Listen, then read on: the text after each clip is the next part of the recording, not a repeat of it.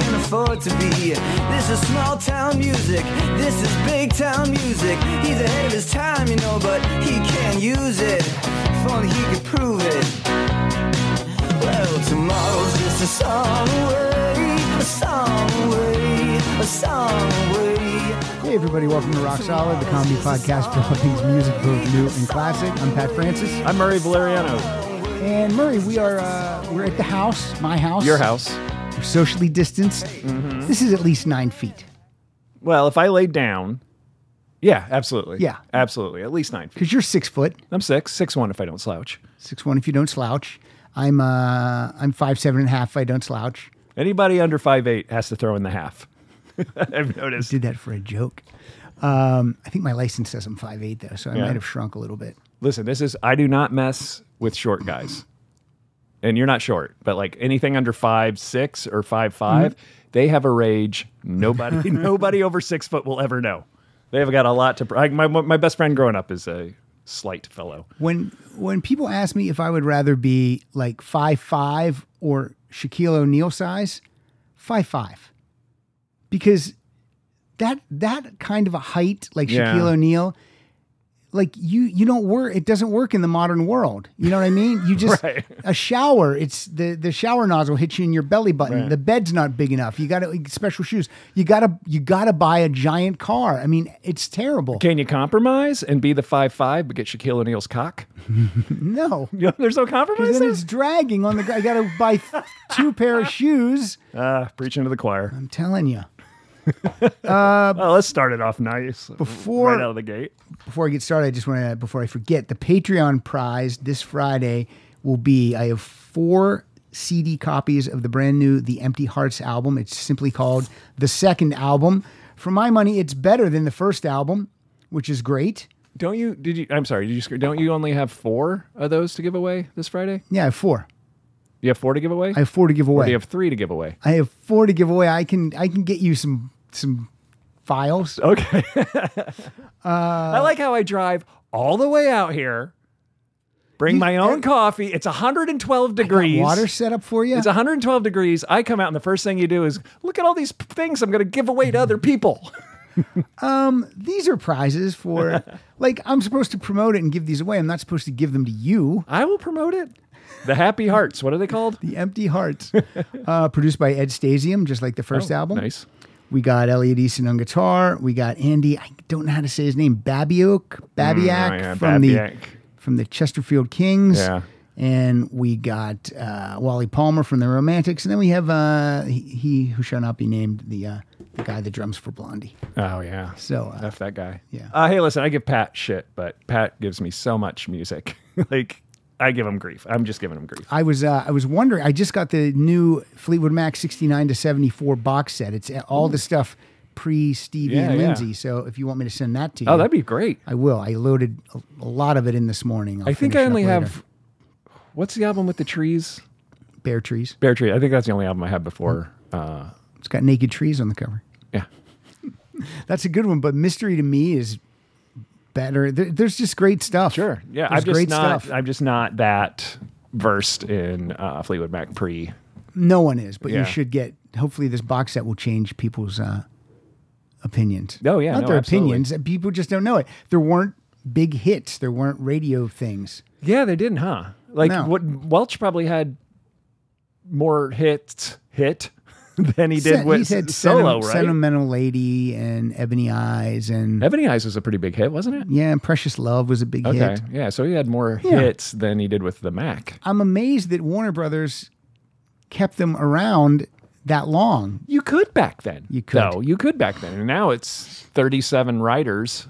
Throw it up on iTunes. If it doesn't get a million downloads in an hour, you're fucked. Go become an accountant. 37 writers on one track. Yeah. We've done we've done that here on it's Rock crazy. Solid. We go and see the top ten on iTunes and then look at the writers It's and too many. yeah, what are you doing? What did you add? And I know. It's really. I mean, and then you have, you know, I know you're not a big Taylor Swift fan, but her new album, I think she wrote everything herself. that's great. And I, wouldn't I would I'm not anti Taylor Swift. No, I know. For what I have a ton of Taylor Swift you gave me. Yeah. But oh, that brings me to a question. Uh, speaking of, did, did the song "Badge" does Ringo have a writing credit on that? Badge. How does Eric Clapton, "Badge." I don't I think know. it's Eric Clapton. Yeah, You looking Or it up? yeah, it's either Eric Clapton or uh, Derek and the Dominoes. Somebody is. Oh, Cream. Sorry. It What was made you Cream. think of that? Because he added the lyric. the r- The rumor is, the lore is, uh, he added the uh, lyric. I told you about the swans that they w- live in the park, which is such a non sequitur. Does that get you a writing credit though? I don't know. That's what I it would today. I guess Right? it would. Yeah. It would today. Everyone wants some of that mailbox money, right? Written by Ka-ching. Clapton and or- George Harrison. And uh, oh, I'll have to look that up. I, I know somebody right now, Aaron Kahn or somebody's like Murray, you asshole. Yeah. Blah blah blah. I have to explain what's going on with the couch here. You're up in the office. The couch, all this stuff Oh, Thank is you. I th- we've all been wondering. all this stuff is from Ezra's closet. I moved everything out of their room Oh, I thought you were doing laundry. because well, I should have just said that because uh, new flooring is going in tomorrow. So you have to get everything out of the room, Murray. Everything What? Uh, where at? in uh, the back bedroom, Okay. Ezra's bedroom. All right. No, but I haven't had a chance to look up that badge line, so nobody yell at me. I'll Mm-hmm. look it up later, and then you, so nobody yell at me. Badge of honor, if you know it. Hey yo. Uh, by the way, my coasters are REM and U2. Yeah, Don't I- think that didn't go unnoticed. Thank you. Yeah, I put them up there on I purpose. appreciate it. Mine is uh, mine's the rock solid logo, but I also would have uh, happily done any of the three closest to you. These are great. Where do you get these done? Pretty sure Greg uh, Chittister had these made for me Is that a listener? and sent them to me. Yeah, and when he sent them, I said, "Oh, do I give uh, do I give Murray the U two? Do I give?" He goes, "No, no, you keep them as a set." Oh well, then fuck Craig. But um, it's Greg, Greg, whatever. but uh, but so I just display them. They, they're usually just across the middle of that table. They're great. My friend Sess makes these also. Yeah, they're really nice. You remember my? You met my friend Sess. She gave us a ride home from Chicago. yes, yes, yes, Yeah. yes. She makes these and d- make does quite a nice living. Now let's explain what the, uh, Chicago was. That was a, the, uh, there used to be a thing called concerts, and you would Yes. Mm-hmm. go to them. And bands that you hear on the radio, they would actually get together and play play the music In front of people. in front of people. Yeah. right? yeah. A lot of people. Yeah. it What's was- that like 2000? Yeah, I mean, yeah, That it's place crazy. that 2000? I think it holds more than that, maybe. Yeah, 3000? Yeah. Well, I just looked up. I was telling I was telling I was telling a listener um, about seeing Elton John, mm-hmm. and when I saw Elton John uh, play, he played the Palladium, and I looked up, and that's only three thousand. Yeah. So I saw That was the Leon Russell Oh, the show. Leon Russell show. Yeah, that was only three thousand. That was great. and that's because Elton wasn't playing hits. They were just playing that album. No, it was actually really smart how they did it. So Elton John and Leon Russell put together put it out um, ten years ago. Yeah. it's got to be ten years. It was before Frank, um, and it's great. It's BF before Frank. Yeah, before Frank, and it's great. It's really fantastic. And the the way they based the tour was they'd play. Leon Russell would come out and play for a half hour. Okay. Then Elton John and Leon Russell would play the album, Okay. and then Elton John would close the show With s- some hits. with all hits. Wow. Mm. Well, actually, not even all hits because I remember I was really like I was burned out. I was. wor- I'm sure I told the story. Why before. wouldn't that be in a bigger venue? I wonder. I don't know. I don't know, but it was great for me because I was really, I was kind of not, you know, I was kind of like burned out on Elton John and all the hits. And, you know, I'm like, Yeah. I don't want to hear, if I never hear Candle in the Wind again, I'll be fine. Right. And so I told Mare, I'm like, because she drove separately because it was across the street from Ridiculousness where I was working. And I'm like, yeah, probably when Elton John comes on, I'm probably going to go home. We got an early shoot tomorrow. I don't really feel like seeing Elton John. And then he opened with like, either burn down the mission or take me to the pilot. And I'm Yeah. like, I'm in. I'm in. Those uh, those all piano tunes. Yeah. Yeah. Good I'm deal. like, I'm, I'm in. And then when he played Candle in the Wind, I was so down for it. I'm like, sweet. Did um and Leon Russell? Do you know his his solo songs? N- You know, outside Delta Lady and, Mm-hmm. and you know, uh, ti- what is it, high rope, tightrope and stuff like that. I, I don't know his hits, but, Yeah. you know, he was part of the Wrecking Crew, so we know his work.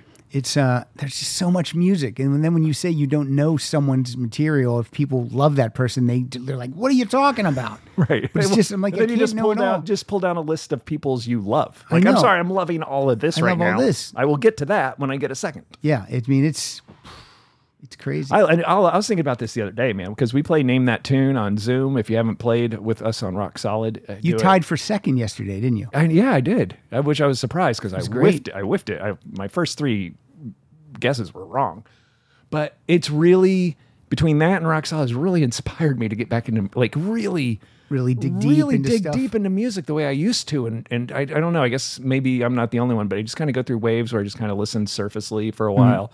But man, I would say over the last year or so, I've just been really getting into it and digesting it and going into deep dives of, of albums and cuts and saying, and it's been great. And the listeners are just uh, 100% responsible for that, I think. Yeah, and those those uh the people we play with, the listeners are um, amazing at this uh name that tune. Oh yeah, uh, yeah. Off one beat, off one note. it's Yeah, or like a insane. sound effect, or like Yeah, a, yeah. just a symbol, and they're like, "Oh, that's Pink Floyd from what? What? What? Are you, from Amagama? What?" I remember when I was host when I, I hosted a couple of weeks ago, and I told Mary, I'm like, oh yeah, I'm gonna do this thing where they have to decide, you know, find the theme between the four songs, and she's like, oh, you're such a music nerd. nobody, nobody will get that. I'm like, honey, They will. you don't know these people. These these people are way nerdier than I am when it comes to music. They've uh, in a good way. Yeah. Oh, 100 percent. They we have, I think, hosts lined up for the next two months. Oh, for name that zone. Yes. Really. Oh, good. I don't think I can host again. Why not? Ah, I don't know. I don't want to have to. Uh, You don't have to put on a big spectacular uh, spectacle like you did last time. You can just be you. I don't want to go back and find all the music I played before because I've hosted twice, so it's easily 400 songs. Yeah, I hosted twice too. it's easily 400. I do want to songs. do it again, and I was just I was gonna say, oh, I'll do it again, and then I'm like, oh, we have the next date. Okay, well, I'll, I'll just hang back then. but I did. I did start a, a a playlist on my iTunes of songs I played on Name That Tune. Mm-hmm. So, but I don't want to go through it all. The next time I do it, I just want to play songs from on- I'm gonna call it on the fours, and I'm just gonna play songs from 64, 74, 84, 94, 2004. That's great. I love the I love the fact that they're running with the theme and coming up with different games within it. Mm-hmm. It gets That- better every week. Jeff Frank le- yesterday was awesome. Yeah. he had a- He he, had had, some great trivia. trivia and uh, bonus points, and wore a chapeau. did he? Yeah, he had a hat on the whole time. He had a cool shirt. I forgot to ask. What Did the you design think that was his hair? Because that was a hat, Murray. I didn't want to bring it up. What if it was his hair? I would look like an asshole. Right up there on that top shelf. Uh, I just uh, recently watched the two-part Laurel Canyon documentary, so I uh, I bought the first four Love CDs. Wow, good for you. Yeah, because I'm like, oh, th- this, yeah, I need to know this band. Right, right, absolutely. What do you think? Uh, it's good. I mean, Yeah. it's it's not like I, I haven't listened enough to where I can say this whole album's awesome or Right, that whole right. album's awesome, but I'm enjoying it. The thing is, at this point in our lives, you really have to listen to something a lot until you know all the lyrics and you're really like, oh wow, I really love this. And that's the trouble now. I don't know if I can give some of these newer things that I don't know enough of my Mm. time. Well, every once in a while, you'll hit one. One, you- you'll listen to one, and you'll love it like Yeah, that. well, I It- like the new Pretenders album. I think is fantastic. dude. The new Killers album it's great. is awesome, Yeah. and I didn't. I liked Hot Fuss, and I didn't like anything after Yeah. it. And I love this album. And they got the new gu- the guitar player was the songwriter too. Yeah. and he's gone off this album. He's not on this album. well, maybe he was holding them back. Maybe he's what I didn't like about that. Maybe, maybe, uh, maybe it wasn't the auto tune performances of Brandon Flowers. Maybe it was. Uh, I tell you what, that guy is probably one of the worst frontmen I've ever seen, and not exactly the great lyricist either. but I, like, but I like this album a lot. Uh, yeah, it's good. I like this album a lot. Imploding the Mirage. yeah, it's, he's a little. Yeah, Hot I- Fuss. I don't know if he wants. I don't. Sam's Town. He's a little artsy fartsy for me, or he tries to be artsy fartsy. I He's think. from Vegas. How artsy fartsy? can That's he what be? I'm It's- saying. It's He all tr- neon. he tries to be artsy fart is what I think.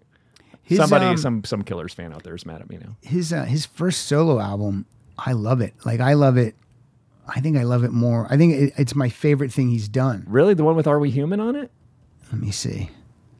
Du-du-du-du. I can't pull the title for some reason. This is what I'm saying about, uh, Yeah. and why did it take me there?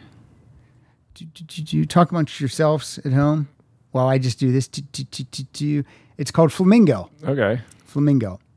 And uh, yeah, What is "Are We Hu- Are We Human" on there? I think that is on a is on one of the uh, is on the third um, Killers album. Is that? A, are you sure it's a Killer song? I think so. I hated that song.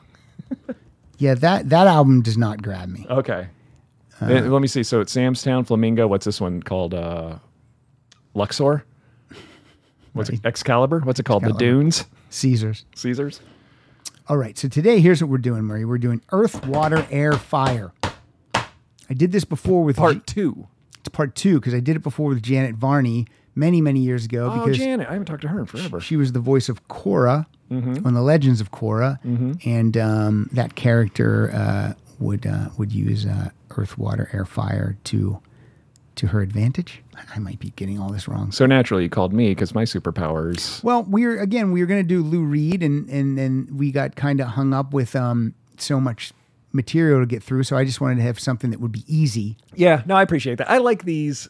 I, I like when you do one band, but I like these kind of catch-all. Yeah, it's easy to search on iTunes. You just type in the word Yeah. Earth, and then all the songs come up, and you and then you go, I can't believe there's a thousand songs with Earth in the title. Right. I and like and I I don't know. I think as I get older, my uh, I don't know, like my attention span is Mm-hmm. dwindling. So I'm constant. I now I've started listening to more albums T to B, but I've constantly everything's on shuffle. I'm constantly Yeah. you know on the on in the car sh- sh- switching stations. Right. So I I, I think so. Like a spaz. Yeah, totally. So going through Lou Reed's catalog, which is at some points amazing and, just some points fucking awful. Yeah. Uh, it was just such an undertaking. You know what I mean? The awful albums, when you hear those, you go, Oh, if this was his first album, he would never have been allowed to record ever again. Because it's just that bad. But I wouldn't even say albums. I'll say there's one album that is great for like the first five songs and then shit for the next six. Which one is that? Do you know? I off want the top it's one your- of his. po- I want to say it's Transformer. Okay. It's one of his more popular ones. I was like, how is this one the Tough. popular It's- one? And, and I'm not even listening to metal machine music. I can't. even right, do right, it. right. It's, I don't even know if I sent that one to you. I know I probably did, but Uh, I have Metal Machine, and I like people love Berlin, and I'm like, I know it's tough. yeah. It's not like it's not like Bowie's catalog But the, th- the thing is, where there might be one that you don't like. right? The thing is, and I've said this before. Lou Reed was a professional singer for 50 years and never got better at singing. He was just. and- But I've been watching this um, reunion, the uh, Velvet Underground reunion concert from '93, the last couple nights, and it's I don't know. There's something about it where you're just like, yeah, I'm in. It's a happening, man. I'm in. Like you are flat. Lou Reed, you are flat. You haven't hit the right note this whole fucking concert. Can't find the notes. Sterling, whatever the fuck his name is, is flat and and I'm like, but you know what? It's great. I'm in. I'm in. I How watched long it is that three times. concert? Hour twenty minutes because it was ninety three. Perfect. Yeah, and Oh, I, so I, this was like a reunion type. yeah, concert. they, they did a reunion in a t- in an album. Um, if you if you Google it, you can uh, you can watch it on YouTube. Go- Uh, YouTube uh, Velvet Underground redo '93, and I love it. I, I love it. It's fantastic. I just found this album by Little Steven. And the Seven Disciples of Soul, or No, it's just uh, it's just credited to uh, Little Steven. okay, It's called Born Again Savage. It's from 1999. Mm-hmm. And the rhythm section on the entire album is Adam Clayton and Jason Bonham. really? Yes, That is so rare for Clayton to do. I know. And there and that's the band. It's just it's just those two and then Little Steven. How a how did I not hear about that? B how have you not told me about that? I just discovered it like last week. And- Okay. And, you know what? I'm going to I'm going to play you I'll play you the opening track. Because Adam and Larry will do stuff together. I rarely hear Adam I know. doing something by himself. I know Jason Bonham and Adam Clayton. Okay. Do you, do you think? The first song I it's the think ti- Adam started playing with Jason Bonham. Is like, hmm, maybe Larry Mullen isn't. Well, you remember Larry Mullen played on the- uh, does drums on the last Alice Cooper album, and I did tell you that. Yeah, he might have. Okay, this is the title track. This is called "Born Again Savage."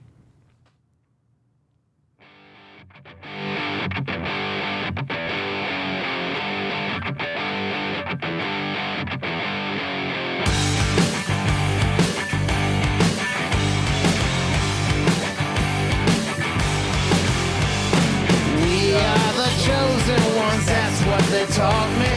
We got the power, the money, the guns. If there's a God, he is waiting on our side. You'll believe anything when you are young. It's Just a little taste. Not bad. I don't know if I love those vocals, but I like the groove.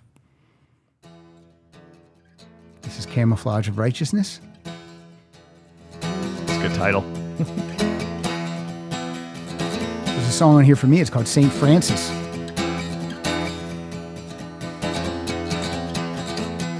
I love this album. You've been listening to it a lot.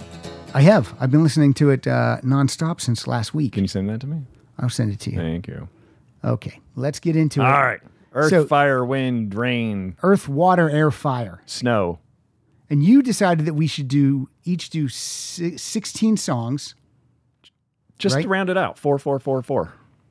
how come i'm missing uh how come your list i only have 14 songs in your list that's not right Is that not right? Let me take a look. for earth i got one two three four I got three. Oh, I got four earth. I got three water.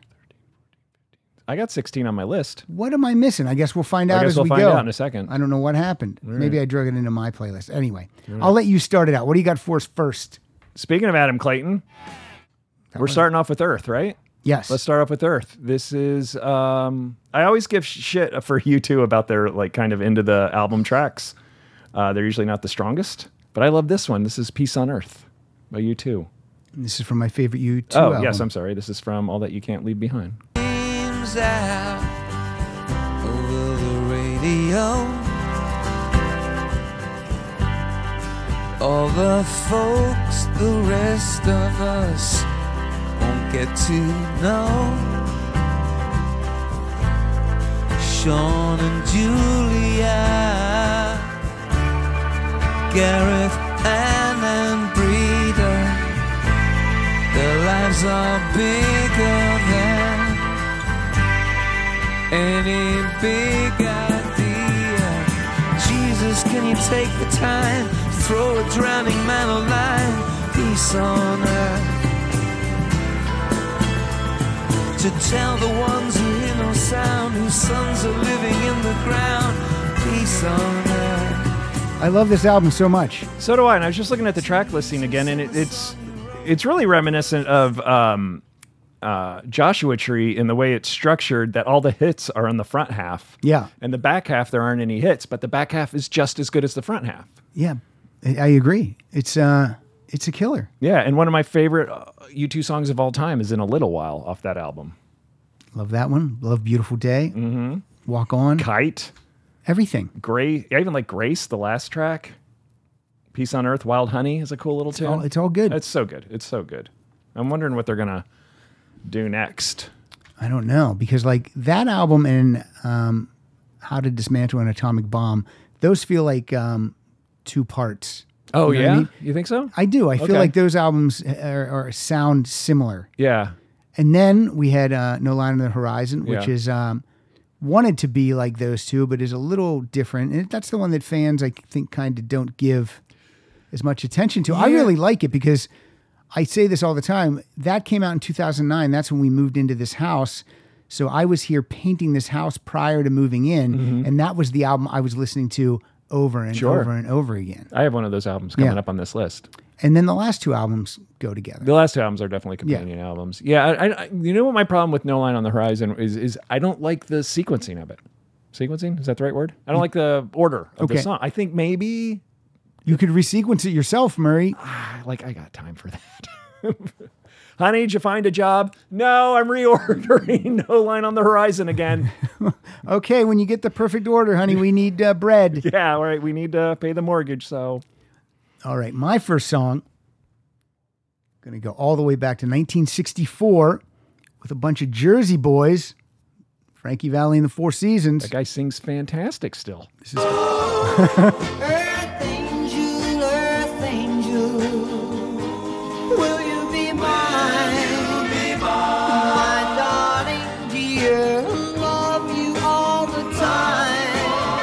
I'm just a fool. Murray hates it. No, I love it. I'm just I got sand in my eyes. Okay,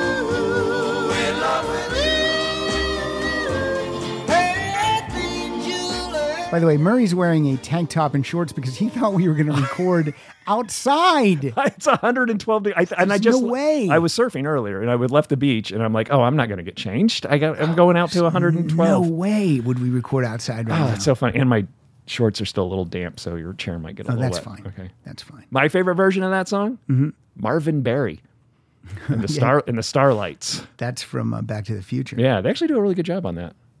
Are they are those guys that we see on screen actually singing it, or are they lip syncing to someone else? I wonder. Oh, that I don't know. We'd have Because, to- because uh, Michael J. Fox is not playing that guitar. he's a guitar player. I know he is, but he's not playing that. I bet he played some of it. He wanted to. He played enough to be convincing, and that's what I hate when they hire actors to play guitar. Like even that great Sean Penn movie about Django Reinhardt, that Woody Allen movie. He was like, it was took me out of it because he didn't learn the basic chords. to fuck just c- make it convincing. You don't have to Yeah. learn to but also you're obviously you're also not going to learn Django Reinhardt. He's a phenomenal guitar player, but learn the basics so it's fucking Yeah, convincing. something. Do your job. I'm not the only one who can strum a guitar. I know other people are out Yeah. there. It takes you right out of the fucking movie. And I thought, uh, what's, Yeah. I thought Michael J. Fox did a great, and he has Parkinson's. And fucking Sean, uh, whatever his name is, Sean. Penn can't fucking. That's like um, that's like when you watch uh, Danny Bonaducci as Danny Partridge. He's like strumming the bass. yeah, there was a great interview Yeah. with what's his? Who's the other guy in that? The uh, the older brother. Keith Partridge, Yeah, Keith Partridge. What's his name? I'm blanking on his name. David Cassidy. David Cassidy. It's been a long week. Uh, there was an interview with him. He was like, it took him about, I think it was like the first season until I finally took Danny aside and said, "You don't strum the bass. you Yeah. don't strum it. You plug it." Yeah, go learn, dummy. Well, like well, both of them turned out to be okay. So All right, we're moving into the air. David Cassidy die? He did. Yeah, that's sad. Danny Bonaducci's still alive. I would. I would. that's fl- sadder. I would flip that. Yeah. I had that right back when we first started hanging out. I was in LAX and he had just gotten popped for a DUI. Not Danny Bonaducci. Yeah. And he was in the lounge. Just he was going back to Florida, I assume. Didn't look good. He was it was ten o'clock in the morning and he was drunk and passed out. I think I sent you a picture. Yeah, you did. That's sad. Yeah, I didn't I would never put it out on so you know, I'm not that cruel to and put it out on social send. media. Yeah. Okay, if anyone not- wants to see it, it's up right now I'm not that cruel. I'll just talk about it on a podcast. after the fact. yeah, after the fact. Can't hurt him now. He already hurt True. himself. Rock in peace, Rock in peace, Keith Partridge. David Cassidy. Keith. Jack Cassidy. Is it my turn? Keith Cassidy. Keith Park. David Partridge. What are we doing? I took. I tried. Air. To, I tried to take some deep dives on this. I tried to take some deep dives on this. So our my next Earth is off um, Hounds of Love. Okay, so th- this is the one I don't have. Oh, you don't have it? No, I don't. I have it, but I don't have it in my list. Who's the artist? Uh, Kate Bush. Yeah, something happened here. Did I not send it? no, on no, my- no, no, no, no, no. You you sent it. Okay. You sent it. I'm trying to find. Well, as out. you find it, um, Kate Bush was discovered by David Gilmour of Pink Floyd. So already that's good pedigree. and what's the song we're playing? Um, hello, uh, hello Earth. well, we're gonna go. I thought we were gonna we're gonna do all the Earths, then all Oh, the airs. Do you That- want? Oh, it's you want to easy. do air? No, no, no. All Let, right. us do that. And I do have it now. Well, let's do two Earths, three airs, one fire. What does this bring us to? I feel like I'm bu- ordering donuts. Kate Bush.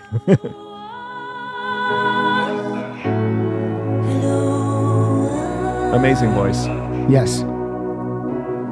With just one hand held up hard, I can blot you out, out of sight. Peekaboo, peekaboo, little love. With just my heart and my mind, I can be driving, driving home. You sleep on the seat.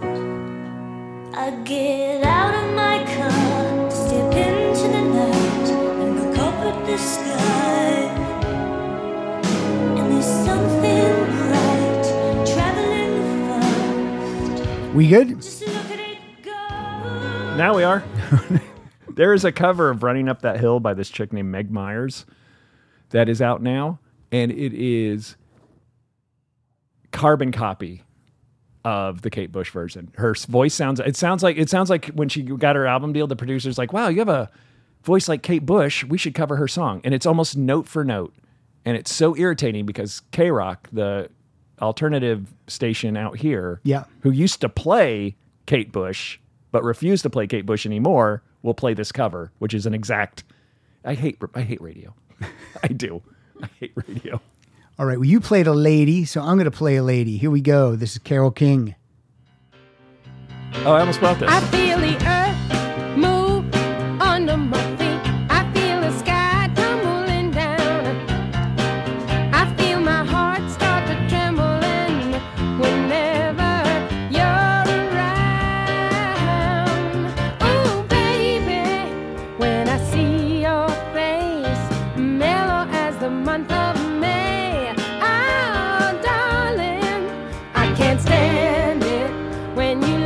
Oh,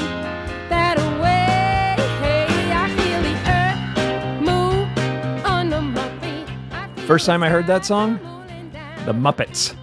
Who was singing it? I think the Muppets were singing it. Just all of them as a group Yeah, you know, you know, every once in a while they'll just chorus it. just do a song. You know, I, I, I Was it on the Muppet Show or was it it, was on, the Muppet Sesame show. Street? It was on the Muppet Show. Who sang that? I don't think Carol King was a guest. I don't know. Aaron Kahn would know. he would. Yeah. Aaron, let let Murray know, or if he's wrong, let him know that too. He likes to do that also. Hmm. Uh, what's up? Oh, what's it's a me? next? Earth, another Earth, for Earth, For Earth. then for air. For Earth. Uh, this goes out to uh, the f- aforementioned uh, Carly Anderson, the organizer of Name That Zone. Um, will inherit the Earth. the Well, now replacements. Karen Landry started it, but Carly runs the Zoom room. Yes, Carly runs the Zoom room. My rock solid boo, Karen Landry. s- It was her idea, and it really took off from from that, from her I idea. know. And the first couple weeks were it was clunky because we were figuring out how to how to work it, Yeah, how to get the do it. music, and Now it's perfect. I guess Carly uses Zoom for her work or something, so she yeah, knows. she has super Zoom. yeah, or maybe she's started Zoom. Who knows? I don't know. Anyway, this is uh, Carly Zoom Anderson. Carly Zoom Anderson. We'll inherit the earth by replacements. Uh, hardcore replacements uh, fans uh, think this is their worst album. I like it. Carly and I co-hosted a replacements episode.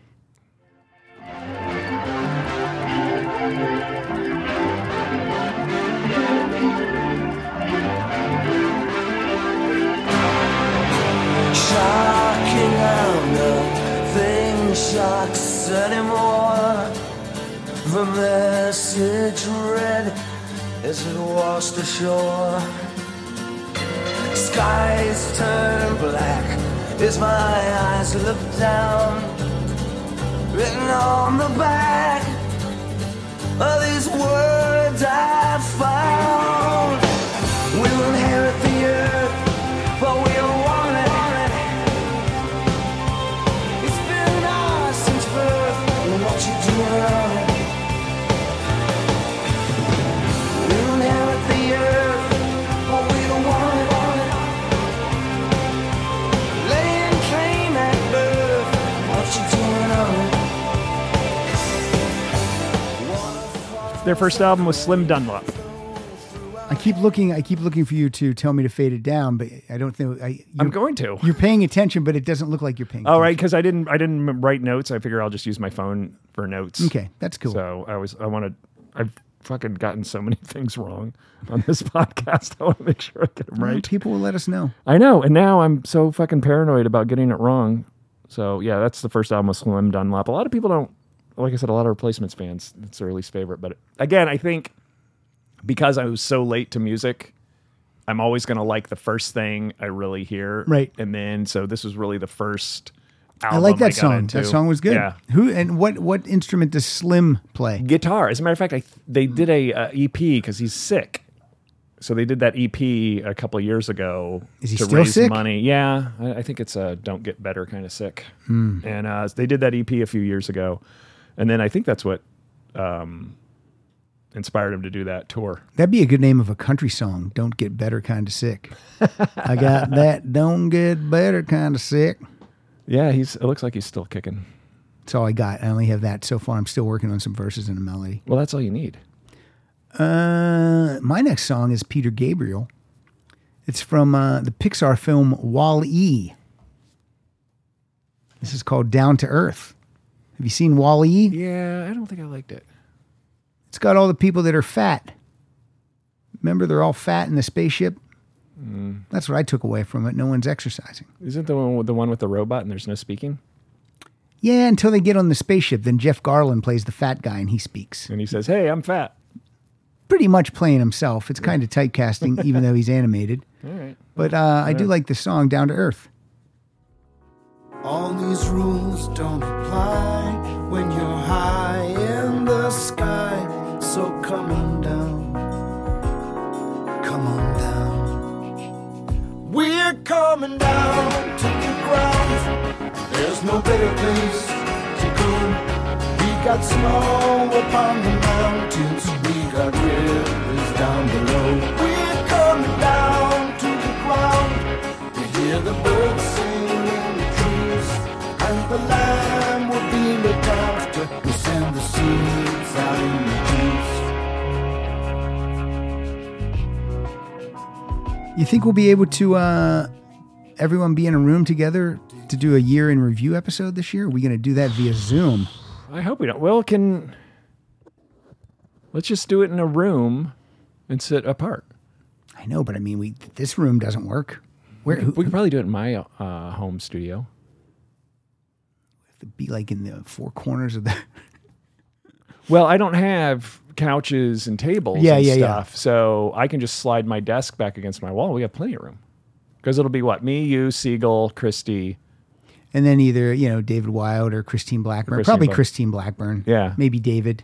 Yeah, that'd be fine. That just sounded like I said it wasn't going to be David. I'm just like, you know, David Wilde, nah, Christine. Yeah, rock in Uh, peace, David Wilde. Downstairs. Is that what happened? Is that what you're trying to tell us? No. Uh, Okay. Oh My God. I haven't talked to him in a while, man. I think he's just hanging at home, and now I think he started to uh, venture out and Hmm. uh, started to work again. So good for him. That's good. Working, well, he, yeah, working it. he can always write. Yeah, you can write from anywhere. Yeah, yeah. All right, we that got me? One, one more Or is that Earth you? song from you. Oh, this is the Dandy Warhols. Do you have this? That's here. Yeah. yeah. Okay, this is- the next. The next. I, I I'm missing a water song, but w- and Okay. I'm missing an air song for some reason, but we'll figure it out. Okay. This is uh, Not If You Were the Last Junkie on Earth, the Dandy Warhols. Like that title. It was a, I think it was a regional hit out here. Never thought you'd be a junkie because heroin is so passe. But today, if you think that I don't know about depression and emotional pain, you're insane. You're a fool who hasn't paid attention to a word that I say. In a way, I can't help but feel responsible. I always knew that you were insane with your pain, but I never thought you'd be a junkie because heroin is so passe. Heroin is so passe. That's the Dandy Warhols out of Portland. They there's a I'm a huge rock doc fan, as I'm sure you are, and a mon- bunch of our listeners are. And there's a uh, doc called Dig. Did you ever see? I did not see that. and it's about the Brian Jonestown massacre and uh, basically their rivalry against uh, the Dandy Warhols, which was all in Brian Jones's brain. He guy was Yeah, insane. sounds foolish. Yeah, the guy was insane. Anyway, it's a it's a disaster. it's a disaster of a Brian Jonestown massacre was a disaster of a band, and you should check out the the doc is really good. I want to watch the uh, Susie Q, the Susie Quattro. there I gotta write that down. There's so, the Cream magazine one just came Mm-hmm. out. The Susie Quattro, Michael DeBar. Michael DeBar, ah, something else. Oh, there's a from the Newport Jazz Festival. Uh, There's there's, too a concert many. doc. I know there's so many. I'm so excited. Now I have stuff to watch. I ran out of stuff to watch on Netflix. And you just recommended the um, Action Park. yes, I did recommend the act. It's called um, Class Action Park. I thought it was going to be funny, and we started. We were like five minutes in, and Pilar was like, "This seems like it's going to be depressing." yeah. so, we, so we didn't continue together, but I'm going to watch it. Ah. Okay, it doesn't. No, as a matter of fact, the problem with the the sorry for spoiler alerts on this. The problem is there. The documentary's about uh, water park in New Jersey I used to go to, and it was just dangerous. It was just there was no oversight. There was, it was ran by kids. Okay. the owner was connected, so he was paying off the city so he wouldn't get shut down. Oh my god, And unfortunately, people died at this park. that's a bad thing. Yeah. So they make it really kind of fun and funny in the beginning. And the whole time I'm watching, I'm like, how are they going to make this turn? Yeah. how are they going to make this turn? And they make it, and it's not, it's not really, it's not that well done with the turn. But uh, I'm curious to see people who watched it who didn't grow up going there see what they think. So I mean, you- to be honest, the first death was 1980. I didn't go to Action Park until 86. So six that should years have been of fucking death. closed down on 80. Or at least, yeah, or at least, yeah, fix what's wrong. Yeah, yeah. Was it? Um, were you ever with any friends when you were there that got injured? I got injured. I had the wind knocked out of me on uh, a water slide because this water slide had a ramp at the bottom That would shoot you up in that the would air. shoot you up in the air and into a you know a pool, but the pool was like a foot deep, but it was all soft and Mm-hmm. plastic. you got road rash coming down the uh, alpine slide.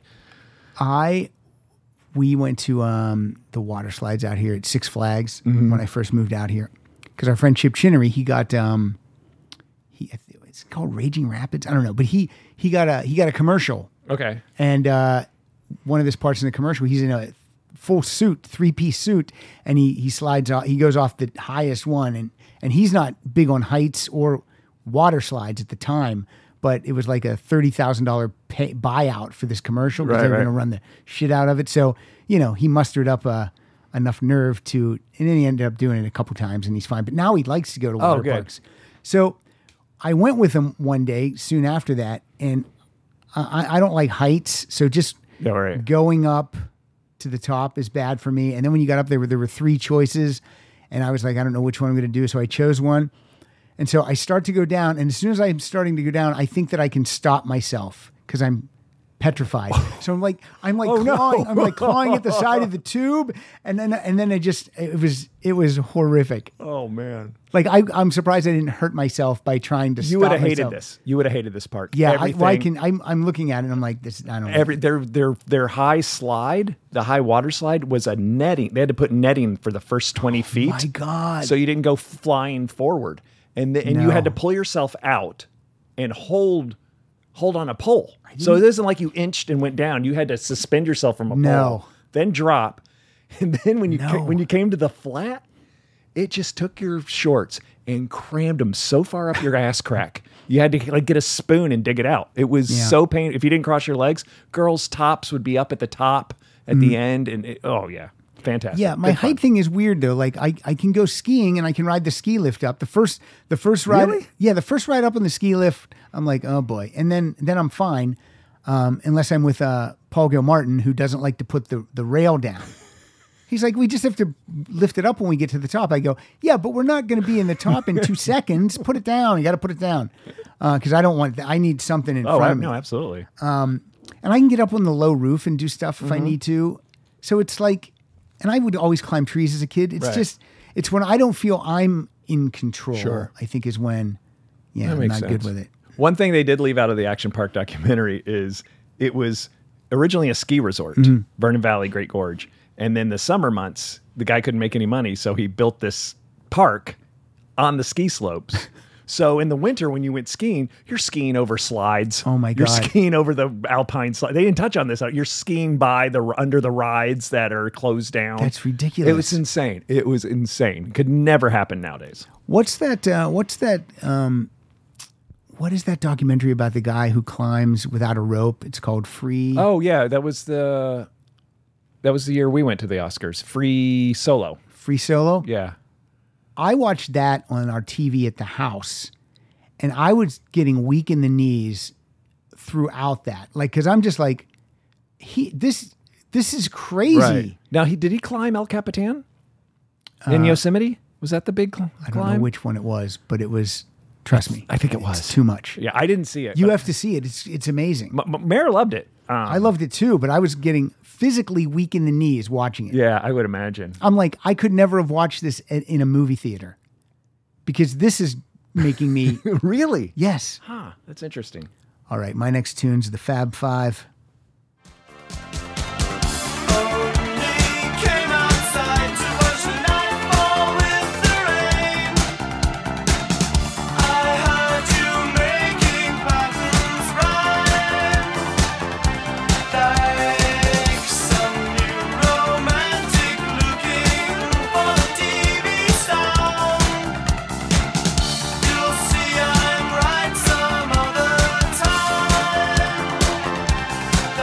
Look now, look all around.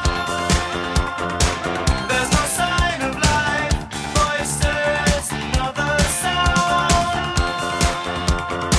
Can you hear me now?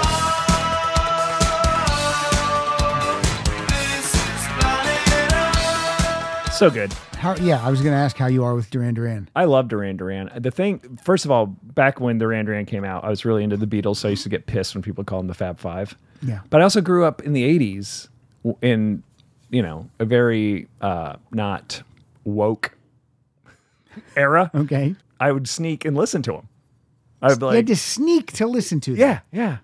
I would listen to it and I'd be like, "Ah, I don't like Duran Duran. They're lame. Only chicks like Duran Duran. And then I'd go home and I'd be like, this is. bad." But you're like, but I like chicks. So if I like Duran Duran, maybe the chicks will like me. Wow, I didn't think that way.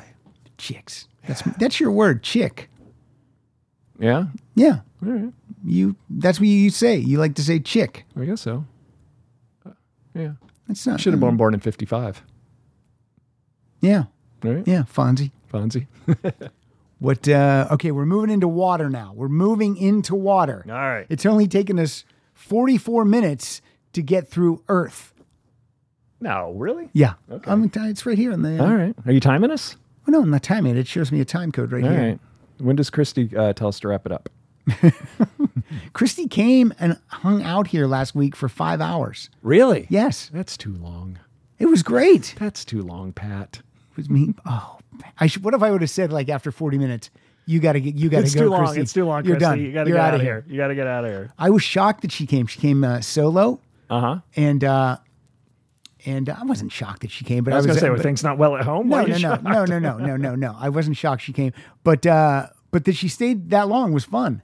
Oh, good. was fun. I like Christy's awesome. I've Yeah. always liked her. It was uh, it was me, Siegel, Christy, and Pilar, and then Pilar. Wait, you Siegel? and Why didn't I get an invite? Here's what happened. All right, here we Siegel go. came to record, and then he brought some of the fish from his fishing trip, Oh, right. Yeah, and yeah. then he cooked for us. And Siegel tells me, Oops. Sorry. Siegel tells me that he invited Christy to, uh, to come over, and I just said, okay. So, uh, so yeah, she was she was his plus one. Oh, that's hilarious. oh, poor Siegel, man. He's in Montana right now, and I gave him.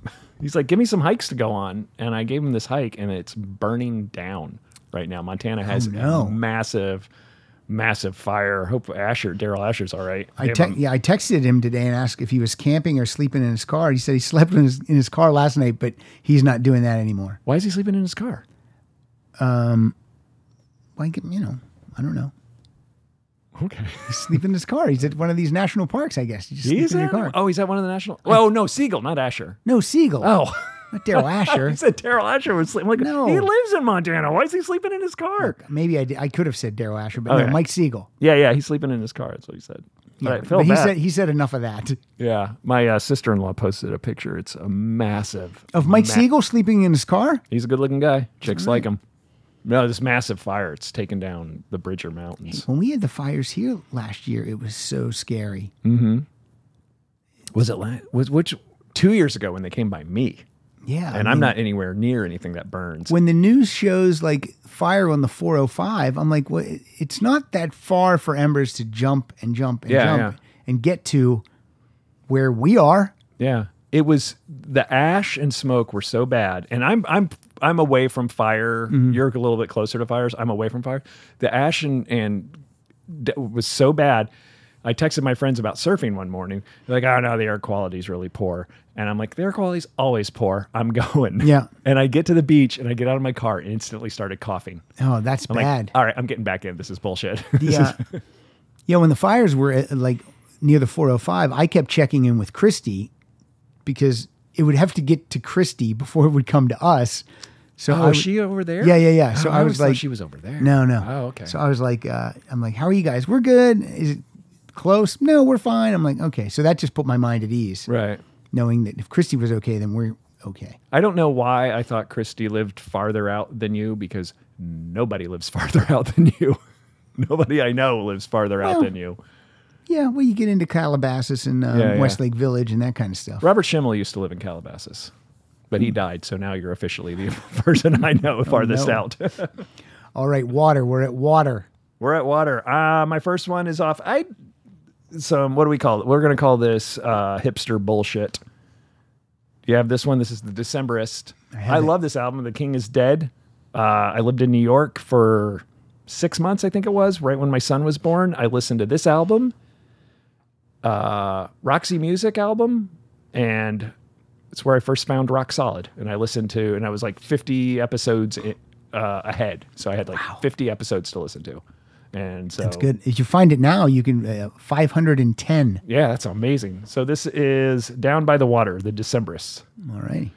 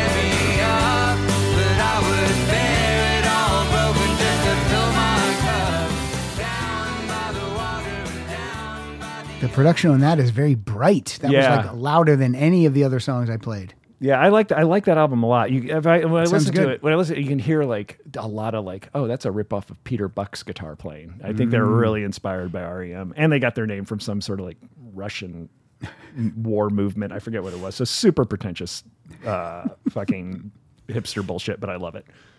Well, uh, my next song is from a band that you and I saw together out in the desert. We drove. It took us forever to get out there. Oh yeah, Hall and Oates. Hall and Oates. it didn't it take us like five hours to what it would normally Because it was take like on a two hours. Friday or something ridiculous like that, right? Yeah, Suzanne uh, Suzanne Dillingham and I went to see Cheap Trick out there like on a Friday, and it took us it took us so long. It was it's not a good idea. Yeah, and I perform. Well, I used to. Perform, I used to perform out there, and if you just if if the gig is Friday, Saturday, Sunday, and you have to leave on a Friday, I just get up at ten Or and go- just go, and it's only two hours away. Or should it, you should ask for a hotel room for Thursday night, and then have you been out of stand up that long to remember they will not do that? They're so fucking cheap. they're so cheap. Oh yeah, and the, the problem is now with everything shut down, and they're starting to bring shows back with minimum uh, occupancy. They're they're going to want to cut pay. And what happens in stand up is when they cut pay due to something, it never goes back. Yeah. So it'll stay. If you're going to make a grand one night and they're going to pay you 500 just because of minimum capacity, when everything goes back to normal, it's staying at 5. the uh, when I when I was living in Chicago and working the clubs, in the summer the money would go down, and they would call it summer money. So lame. And um, I remember this one headliner said, "Well, then you're going to get my summer jokes." and uh, and I remember the club owner goes, "What do you mean your summer jokes?" He goes, "Some are funny, some aren't." Ah, All love right, it. this is from That 1980. comedian was Mike Schmidt. The no, I, I I forget who it was, but it was that was funny. That is funny. Uh, this is from 1981. The album's Private Eyes, and this song is called Head Above Water. Oh. Off of Private Eyes? Yep. Ocean's in motion, yeah, we all feel the same. So 80s. Freedom at the total great tidal wave. I may go under many hundreds of times. I keep on kicking, baby, throw me a line. See, see, sink the miles in there. Try, try, try. I'm holding on, holding my head above water. It's so hard to keep my head above water. Head above water, it's so hard to keep my head above water. No, never I like it. I like it. It's got some 80s production on it, but when it hits that chorus, you're like, oh, yeah, I'm yeah, all totally. in. Is, Uh, T Bone and Yep. G Smith on that? Yep. Awesome. Mickey Curry. All right. Charlie DeChant. Which one's the sax player? Charlie DeChant. He's a little bit of a weirdo. He's a isn't he? weird, with that long hair now. got he that looks weird long stupid. hair, yeah. He didn't have that long hair back then. I know, but now he's got that weird, and it's all g- white. It looks stupid too It's because he's not. I He don't doesn't want have to a. say it looks stupid. he doesn't He's have a full head of hair. Yeah, Whenever anyone's like super kind of receding and then they just grow it, d- I don't know. yeah. I saw. I saw. I want to say I saw a D- Bowie, a live Bowie on YouTube the other day, and G. Smith was playing. I was Yeah, yeah, yeah. I think you're right. Yeah. I here's kind of a kind of a name drop story, but T Bone Walker is that his name? Woke, Walk. like like yoke, but with a W. Woke. Okay, T Bone Woke died. I was at. Oh, now I didn't know that. Oh, spoiler alert. I was at a movie showing and my wife well, my wife works with the Cohens and the Cohens use T-Bone Burnett a lot. Mm-hmm. And I was in the bathroom with T-Bone Burnett in the next on the next, you know, urinal. Okay. And my friend Sess who we talked about is a yeah, bit, okay. she knew T-Bone really well. She has this like weird rock. We're talking about two different T-bones right now. Yes. But she texted me. She's like, I'm so heartbroken. T Bone died. And I look next to me. I'm like, I'm standing next to him. what are you talking about? That's and I'm like, funny. oh, oh, that's a shame. I think she might have. I don't want to tell stories out of school system. I think she might have dated him back in the 80s. T-bone woke. Woke, yeah. Okay. All right. That's okay. That's not out of turn. I know, but I, it could be wrong. I'm going to say they were married. Okay. I'm, I look, according ki- to Aaron four Kahn, I'm kids. wrong here all the time. Four So, kids. Aaron can look that up. What's your uh, What's your next track? It was- oh, I thought that was. There's one I don't have. There's I, I'm, I'm- I mean I have it, but it's not in the playlist for some reason. Okay. Do you have this one? Because we're big fans, right? Of Florence and the Machine? yes, I have it. All right, this is what a Hmm. great band Florence and the Machine is, and this is what the water gave me. Scurvy? Hepatitis. Started at 120. Yeah, why isn't it queued up? Now what? I'm gonna jump ahead. Nope.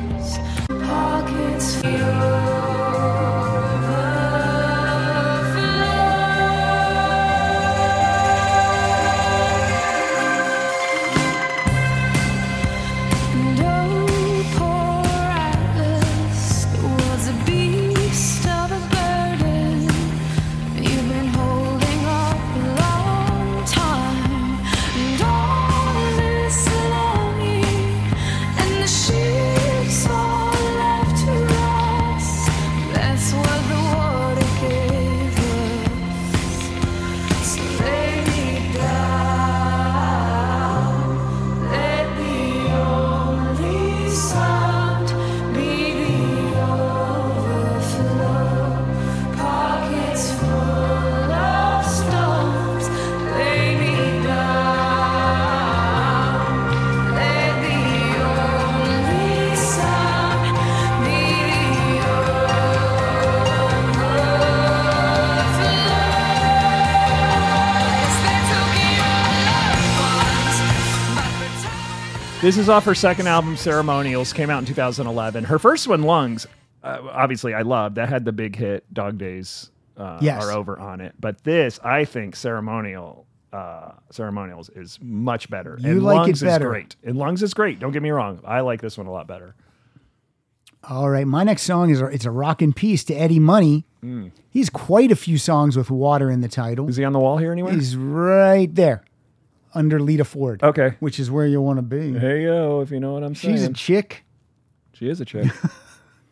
So he has a couple songs with water in the title. And of course, Walk on Water, a song Mm-hmm. called Fire and Water. But the song I like is from his uh, second album. It's called Gimme Some Water. But I'm taking a version from his 1992 album called Unplug It In. He was never asked to do an official MTV Unplugged. So he just did one himself, recorded it, and, uh, and released it. DIY, buddy. Yeah. So this love is it. uh, Gimme Some Water by Eddie Money. Mama never understood what it's like for a losing man. When the number one son goes bad playing cards with the devil's hands. Daddy got so sick so quick, floor walls never understand. I was the one that got good with the gun, took the money from the rich man's lab. Houston, give me some water. I shot a man on the Mexican border. Cool, cool water. Give me some water. I like it. That was an almost Eddie Money. That was an almost. He was almost on the show. Oh, almost. Almost. And then he heard you guys shitting all over his reality show and he said, no, way. this and is then killed years, himself. years, years, years before the reality show he was scheduled to be on. And, That, you know, that reminded me of uh, Shooting Star by Bad Company. oh yeah, you're right. Yeah. Right? Yeah, I can hear that. I like that. Now, the next song that I have from you, the band is MP. So who am I missing? You're missing, oh, you're missing. I, I have it. I'm sure I have it. oh, you have it, but you're missing Tears for Fears.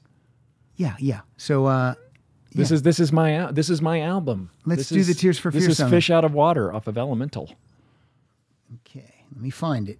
That's the song I'm looking You for. look for it, and I will say, if I had to pick the most important Yeah, album, there it is. the most important album of my lifetime, it would be this album.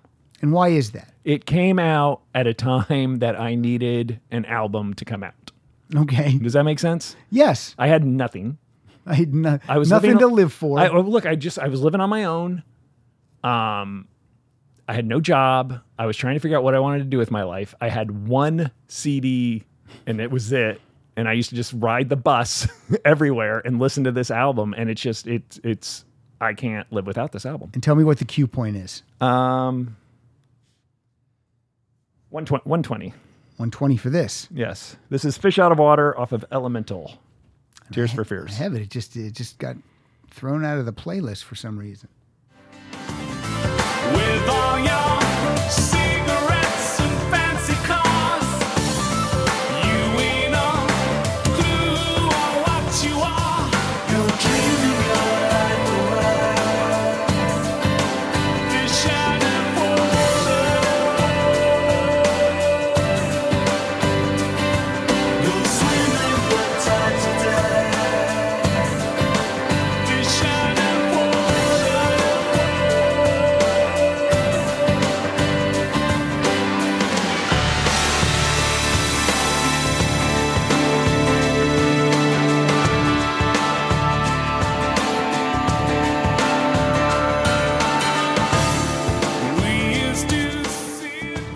Now this uh, Tears for Fears album, it has tears, but it doesn't have fears on it. I think it's one of two albums without fears. And uh, why is that? How does how do they do that? Um, Kurt Smith just took a break from the band. Okay, And I think I don't, I don't think he's on Raul and the Kings of Spain, which is the follow up. Um, I'll have to double check that, but I'm pretty sure. And he just took a break, uh, which I'm always, I'm you know, but now he's locked in. They're all together. yeah, they're now. all together. They're they're still doing albums. Um, I'm al- it's always kind of I never had a chance to tell. I've met Roland, obviously. We Right. talked about that. Um, but I never really had. A, I've never really met Kurt Smith, and I don't. want- I'm afraid. Like, what's your favorite album? I'm like, oh, the one you're not on. Like, I don't. wanna- but it has nothing to do with Kurt. It No. just came in at a time I love. Does um do they both sing lead? Do they trade off lead? Oh yeah, yeah. If They you go do. back, if you go back to their like the hurting and stuff like that, Kurt's on. I would say the majority of the hurting. wow, that's interesting. Hmm. Maybe not the majority, but I would say fifty percent. It's like that first first Goo Goo Dolls album. I think the uh, the the troll guy sings all the songs. they don't let the good looking guy sing for like uh, two albums or something. Um, I used to go. I used to be able to go to watch the sound checks at the Tonight Show Okay, because I was writing over at NBC. that's a terrible perk. oh, it was awful watching Willie Nelson with five other people in the audience and uh, Tom Waits and Weezer and REM and uh, the Goo Goo Dolls. A lot of times I wouldn't even look. I just wanted to be surprised, and so they would they would run it like they do the show. It's Right. a sound check, so the thing would come up. I'd be like, "Oh, it's fucking Weezer," and it Yeah. came up, and I was like, "Oh, it's the Goo Goo Dolls." but the guy, the troll, is UFO. Yeah, I don't, I don't. He was on something. He was, and I, I from my, I would say he was really coked out. and right. again, this is just me speculating. I don't know if he I was. thought or cocaine not. makes you really skinny. Boy, you got it in for this guy. I don't know why. I've just, I just do it for uh, for shits and giggles. Uh, Resner, Resner, Trent, no, not Trent Resner. Johnny Resnick and Paul Westerberg wrote one song off of uh, Hollywood Car Wash. What is it? Uh, Celebrity Car Wash. What's their f- album? Something with car wash. Yeah. See, this is I superstar, keep- superstar Car Wash. Yes. Why can't we remember stuff? Why can't we pull stuff quickly right now? We're old. My hon- honestly, my sh- um, memory is shot too. It, did- it was. I'm gonna. I know. I'm gonna bring it up again. But it's one side effect of open heart surgery is your you, ha- your memory goes. I have no excuse. Oh. and uh, during the pandemic, I've upped my uh, THC level, so that's not helping anything. so wait, you stopped drinking, but you've upped the THC. yeah, Why don't you just go eat cupcakes instead? because TH- that THC helps me sleep. You have problems sleeping? Oh, absolutely. See, I have no problem sleeping. I just wake up early. Yeah. Well, here's the problem. My, my Like I whole- think I went to sleep last night like at 10. and you got up at five. Yeah. That's amazing. Well, here my problem is I It's 7 hours. Oh, that's not too bad. My- You know, I, I pretty much lived a night life from like Or '94. you got to boogie. Oh, well, you know, I love the nightlife. you know what I mean? I, Yeah, went, I yeah. went from waiting tables and bands and bartending to stand up, and then I had a kid. So my whole my whole sleep pattern is is completely off. So my cardiologist recommended that, and it, and it helps me sleep. I sleep like a baby now. How long? What do you It's a gummy, right? Yeah, And how many gummies do you have? 5? Can you OD on those? I don't think so.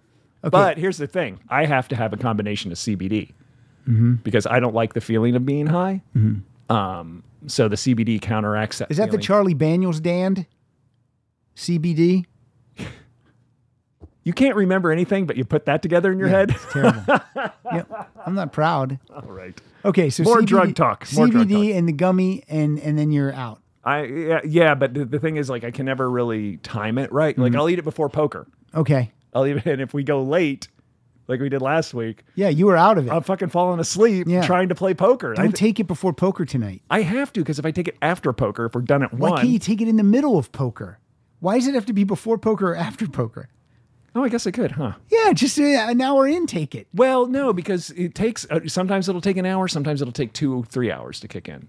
All right. So that's, why I do it so I can go to bed. I mean, last week I came in, or the week before, it was da- I was in the money. You get paid first, second, and third. Yeah. And I got into the money, and I'm like, I'm going to bed, all in.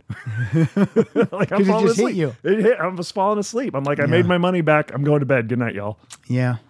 That's uh, in eight hours. I'll see you again. I know. I'm excited. This is where I play up here. let me this is tell the you. room I play let me in. tell you something. Name that tune on Mm. Mm-hmm. Saturdays and poker on Sundays have saved my life in this great. pandemic. I look forward to those things every week. the week flies by because before I know it, I'm like, oh, we're playing Name That Tune tomorrow. Mm-hmm. It, the week just flies by. I don't know where it goes. I get so like I woke up this morning and I'm like, oh, I got to go to Pat's at twelve. I'm going to try and sneak out and say, oh, poker tonight. Yeah, yeah, yeah. so I get really so good. All right, I got some super sounds of the 70s for you. This uh this is the youngest member of a band called the Bee Gees. He's not the youngest member, he's the youngest brother of the Bee Gees. Oh, yeah. Rock in peace. He's- He's been gone for like 30 years, Is right? this Robin? Andy. That was Andy? Andy was the best looking Gib, right? And then Barry. And uh, Robin's a troll. Pretty bad. What is you? Robin's pretty bad. We're no lookers either, man.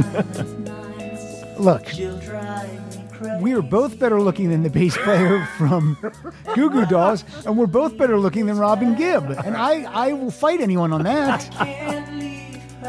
Are we better looking than Andy Gibb? Certainly not. Or Barry.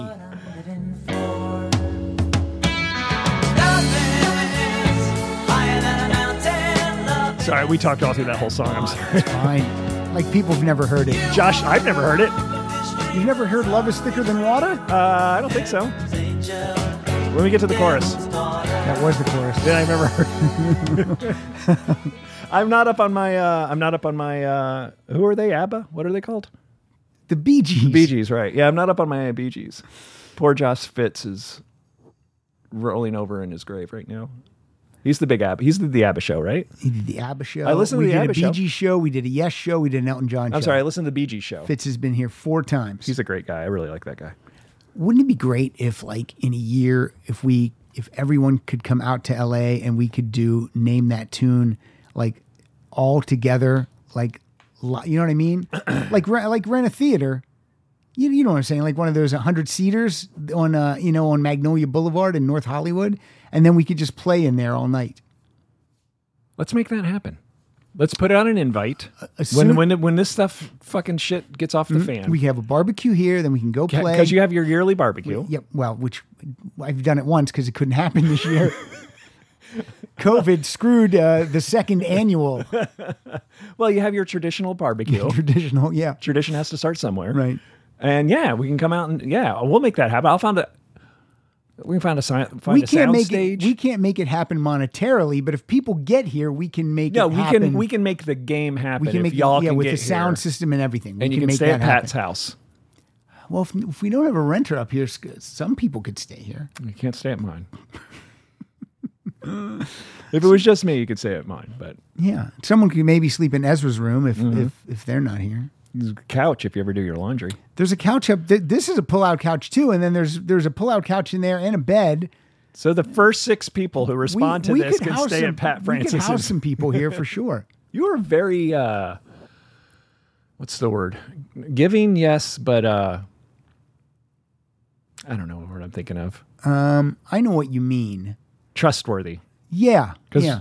I, I mean, as much as we've grown to know, grown to know, hi, grown to know some of the rock solid listeners. Yeah. there's a bunch we don't. You- You could be like, "Hey, come s- come record," and then uh, you can stay at my house, and then they could stab you in the middle of the night. Well, that yeah, anyone can stay here, but Steve-O. you know, everyone else is everything's cool. and then you're not worried about Steve-O killing you. You're worrying about him doing the Hob the Troll character the whole time. His wife could stay here, and then Seriously, that dude married up. Are we- Can we all agree on that? can I just say something? What I've realized: Was that? every guy married up. Yeah. Well, I know, I Everyone. know the two in this room did. Everyone did. Every guy married up. I never run into a couple where I go, the guy did, where I don't think the guy married up. Right. Where you go to the wife, boy, you married up. Also, that's how it's portrayed on every sitcom too.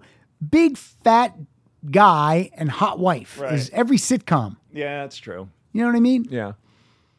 And then if the guy's not fat, like even on Everybody Loves Raymond, Ray- Raymond's wife was hot. Yeah, but she's annoying. Well, they give her that, but Okay. you know, on just superficial look wise, Oh yeah, absolutely, absolutely. Even Brad Garrett's wife was kind of pretty, right? That was uh, Phil Rosenthal's wife. yes, it is. Yeah, yeah, she, yeah. I remember her being. I haven't seen her in a long time, but I remember her being fairly pretty. Also, that was a good show. I love I love everyone. everyone Brad Garrett runs, runs the best, one of the best comedy clubs in the country now. Gar- Brad Garrett's Comedy Club in Vegas. And you've played there? no, I was supposed to play here for the first time last. No, this coming this coming November. I finally got in. It's the hardest club to get into. I finally got Does in. he pick? Does he decide who? he had plays him it? and his brother. Oh, I think his brother passed away. rock in peace. Yeah.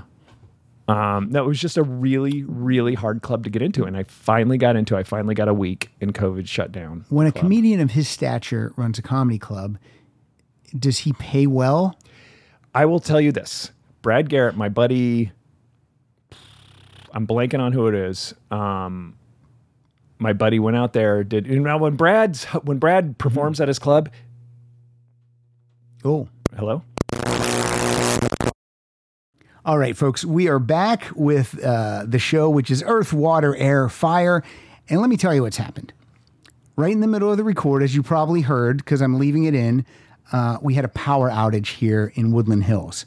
And then the power stayed off for four to five hours while, while it was uh, eh, 115 degrees outside.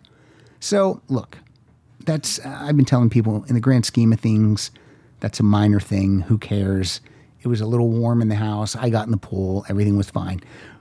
But what happened is uh, then Murray left because he's not going to wait here for five hours.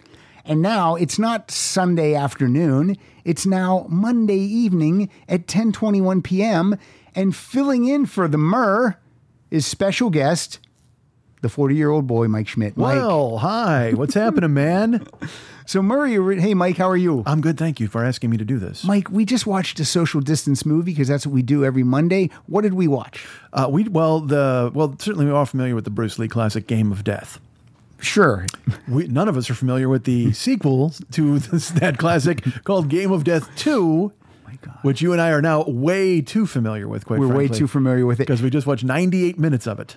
Bruce Lee is only in the first 45 minutes. And I, we, when I say he's in it, I mean he's not really in it. And it's also the first 30 minutes, my friend. First 30 minutes. Yes, and then they sir. kill him off. Yeah. He's, he plays uh, Billy Lowe. And this is filmed in 1980, so he's been dead seven years at this Yes. Mm-hmm. point, and they're still uh, unearthing his corpse to run the stock footage through and try to make a dollar. At one point in this movie, this old guy is saying, uh, he's t- talking to Bruce Lee and he's telling him, uh, I, I got to avoid doing a racist voice, but he's like, when you were little, you would do this and you would do that. And then they cut and they show you footage of Bruce Lee when he's like five. And then a Chiron comes up and says, Bruce Lee, age five.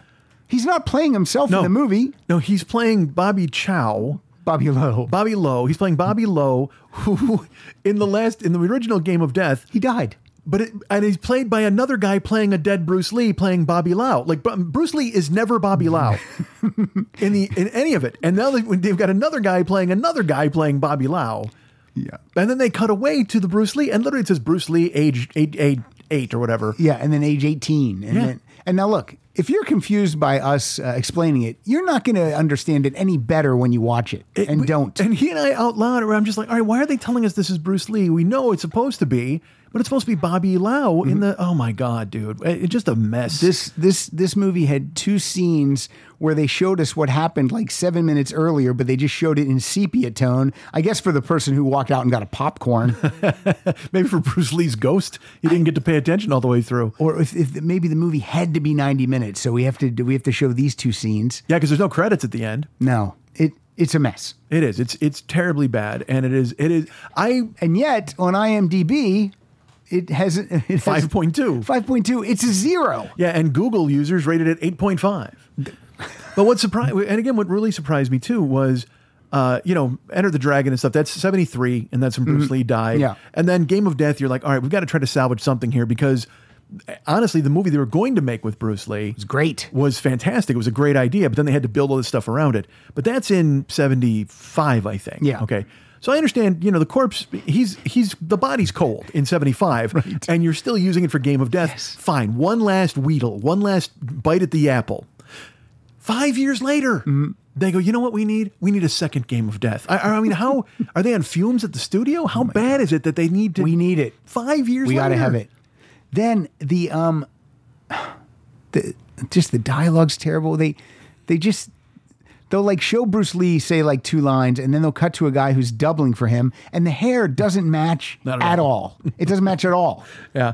And always from the back too. Always, Always from the back, and, and the double's hair is way longer than Bruce Lee's hair. It's just a total mess. But we watched it. Yeah, we watched the whole thing. And also, uh, as as is, it was the plot of, I believe, another one of these. It, it's again, and it's international drug trade, and then a, a fake death. and we and we also we get another funeral. They they use stock footage from the Game of Death funeral for this one, Oh and then they use real Bruce Lee footage from Bruce Lee's funeral. Yeah. Oh my Christ! What a mess! it was so bad. It's so bad. But we're done now. We don't watch Bruce Lee movies ever again. If we do, we just watch Enter the Dragon again. it was so bad. Wildlife attacked us. yes, that's right. We're sitting Yeah. there talking about it afterwards, and I hear this boom, boom, boom, and I thought thud. Mike, I thought Mike just slid his chair like into the uh, patio wall or fence. And I go, was that you? And you, no. And then we hear it again. And then I look up above Mike, and there's a raccoon scaling the wall. And then we ran like uh, Mo and Larry running through a wall. It was terrible. He- It was climbing the trellis, and then there's the patio door, and Pat's like, "All right, I'm going to go in the patio door. You go around the front." I go, "Pat, we've seen these movies. Never split up. Do not split up." Then we go around and I try to go through uh, the side door of the house. It's locked. We get to the gate, not locked, but we couldn't get through it quick enough. Yeah. Then we had to go to the front door, locked. Knock on knock on Rita's window. Open us up. This was a good plan by the raccoon. I mean, he knew. I mean, he, he knew. he absolutely had it down. He wasn't afraid of us at all. No, I've ha- I've had this experience before. Anybody who listens to the Forty Year Old Boy podcast will tell you. Uh, I was working a graveyard job at uh, Schwab's old joint, and uh, Pete Schwab. Yeah, yeah, and I'm and a possum uh, is in the parking garage, and then it turns and it looks at me, and I'm in- behind the desk. And it just starts to lope into it comes in. It comes into the lobby and I get up as it's coming for the door and I slam the door and it reaches under with the little possum Oh hands my God. trying to get into the office. Wants to eat you. And it's so ridiculous. I, you know what I did? I locked the door. it's, I, it might be my favorite th- thing about the entire story. I literally locked it like it was going to get in, and then it, then it knew it had me. It literally walked around the lobby. It sat on the chair by the elevator and just looked at me. It wouldn't leave. So it knew, it knew it owned me. Let's talk about this real quick. Pete Schwab used to he was he lived in his family lived in an apartment building and Pete was the night watchman there. Da- He would sit down at the front desk In And not- between gigs, in between gigs and then but while he was there he would write he would he would utilize that time and do something productive uh, uh, when mike and i would fill in because i filled in a couple times but you did it a lot we were not productive Well, I only lived like a mile from there, so Yeah. it was like. And also, we would tr- the way it was, it would be handed off from comedian to comedian. So when Pat would get a writing gig or, a, or an associate, you know, one of the producer gigs, a segment producer, he would say, "Hey guys, I'm this is coming up." So Rich Brown might get it for a couple Right. weeks, and then I would get it, but then I would white knuckle it because I had I had nothing going on half the time. Mm, yeah. So I would try to keep the gig, you know, and, and and I did a lot of the time. But yeah, we, I did nothing. I mean, I I I watched TV. and you're it's it's a room that's in the lobby of the uh, of the apartment building, and it's one of those rooms where there's there's a half wall up so far, and then the rest is glass. Everyone can see in; they can see you're at the desk, and you would buzz people in that didn't live there, or, or you know, or not buzz them, whatever you did. And you're supposed to walk the the halls and everything in the stairwell like a couple times a night. I didn't. I never did that. Oh, I, I did. You walk the perimeter when you first get there No, to make sure never. everything's locked, all the gates are closed and stuff. Uh, the worst was like Saturday, you have to change the garbage. Uh, I, you know, again, never that did was, that either. That stuff would drive me crazy. here's here's what I, here's what I did. I couldn't stay awake all night, or however long it was. I would bring a pillow and a blanket, and I would lie down on the floor out of the view of the glass. out of the view of the glass, and I would sleep the whole time. That's insane. Yeah. Tony, you know, Tony So I don't did know if that. there were murders or what happened there. That the night I was there, it was a free for all. Maybe the cars poli- cars were stolen, apartments broken into. Possum might have thought it was your night when you showed up. he Um, would come in and cuddle with me. well, because we would work four days. We'd be there Saturday, Sunday, Monday, Right. Tuesday, and then Tony would get the other three days. Hey, But the running joke about Tony was Tony didn't bring a pillow and a blanket. Tony slept in the chair. He would literally be leaned back, snoring like No, a I don't want to out. be seen sleeping. But because every time people would come in and they'd see me awake at like three thirty in the morning, they Mm-hmm. go, "Oh, you're awake." And I'm like, "I'm always awake," and they'd be like, "Oh, no, the other guy's not ever." Like, and I even I would stop by sometime at night, and Tony would be out, man, like crazy sleeping. Mm. With the, he'd have the light off in the office, just the TV on, and I'm like, "What are you doing, man?" he doesn't care at all. nope, didn't care. The only time I did something productive, it was around Christmas, and I took uh, Ezra's, I took uh, Ezra's Christmas gifts and I wrapped them. On Oh, that's nice. On That's the desk smart. in the office. Yeah. I you know what? Then lights out. Good night. crash. Oh, I'm That's a exhausted. night's work. Z's. Oh. Now I know how the elves feel. um, okay, here we are. The topic is earth, water, air, fire. Uh, when Murray was here, we were into, I think, uh, water. And it was Murray's turn for his next song. Mike's got Murray's list. He's got Murray's songs. I don't know if Mike knows these songs. I don't know. Uh, I don't know anything about it. But we're just gonna. We're just gonna. First, let's talk about Murray for a second. Did you before Murray came to play poker? Did you know Murray? I'd met him a couple of times in clubs, just a, just a, but just a couple, and in passing, nothing like hanging out or hey, what's up. I knew who he was, that kind we- of deal. I, I still don't understand how we didn't know him because he knows everyone we know. Yeah. He knows everyone we know. But he's a guy who knows everyone. Period. You know, because he was he's in clubs five nights a week. Right. At least he was before the germ came. Yeah. You know what I mean? So The germ. Mm-hmm. He he knows everybody, and and he's one of those. And he's also he's a bit of a hustler and a schmoozer, and he's, Yeah. Mm-hmm. he does good work, and he's written on shows and stuff. So he has tons of connections. So that's why he one of the like. I, you know, I don't have any connections. I mean, I know our, the guys I know, Right. But I didn't go hang out nearly enough to get referred to do anything by by regular people. But Murray knows everybody. He's networking He knows constantly. everybody. Yeah, He knows everybody. Um, but I just, it was just so weird. It's always weird to me that we didn't know him, know him. it's always weird to me to find out that like when I saw that thing from We the lived Wonder here Years. 25 years. yeah, yeah, yeah, and he, but I didn't know he was an actor. Like the fact that Wonder Years thing cracked me up, and know. I was like, "This is amazing! How did you not share this before?" We didn't know him when his hair had a color to it. Yeah, or was down to his waist. Right. We've only known gray hair Murray. I think we had something to do with that, quite frankly. well, I think we had something to do with it, that his, the heart going out. Exactly. You think fall that- in with us. Yeah, look, we can wear you down pretty, pretty uh, brutally. um, now Murray plays uh, Mike. Me, Mike and I we play poker now. We used to play once a month in person with our comedy friends. There's like eight or nine of us that rotate, but there's some constants. Like I'm, I'm, I'm there. Siegel's always there. Chip's always there, and you for the most part are always there. Yeah. But um, now that we can't play once a month, we've decided to play once a week. Yeah, And when we play once a month, we play card games. We play fun card games where there's little to no skill involved. dealer's choice. Dealer's choice. It's all kind of luck. But uh, on Sunday nights, we use a po- we're all on Zoom, and then we use a poker app, and we're playing uh, Texas Hold'em, Yes. and that's a skill game.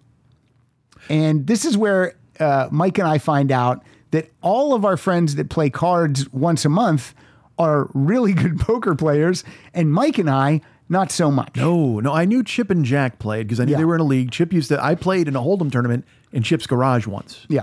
and again, it was that same thing where I was going for that once a month. Hey man, let's have some candy and pizza and laugh vibe. Right.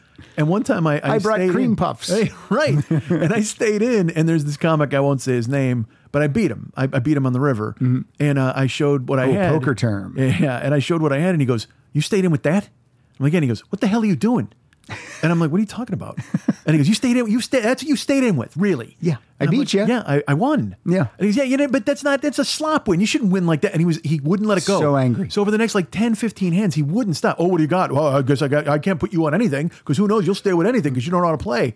And then we took the break. Yeah. And I walked over, and it was uh it was J- Jack's wife, Jill. Yeah. And I said to her, "Hey, go. Uh, you know what? I, I can't do this. I, I it was so unfun. So unfun. So then we came back from the break. I sat down and Jill, the second she bet big, I went all in against her with nothing. So she would get my chips Right. and I would leave. Yeah. Because I hated it so much. I want to play with my friends and goof around. and just goof around. So I then- want the cards to have uh, to have uh, barbecue um, um, Yeah, uh, sauce. sauce on them. yes. Yeah. Or I want pictures the- of Batman. Yeah, or- exactly. Yeah. Yeah. Naked lady cards. Right. So that's that's fun. Or some game we invent Yeah. with dice in a graveyard.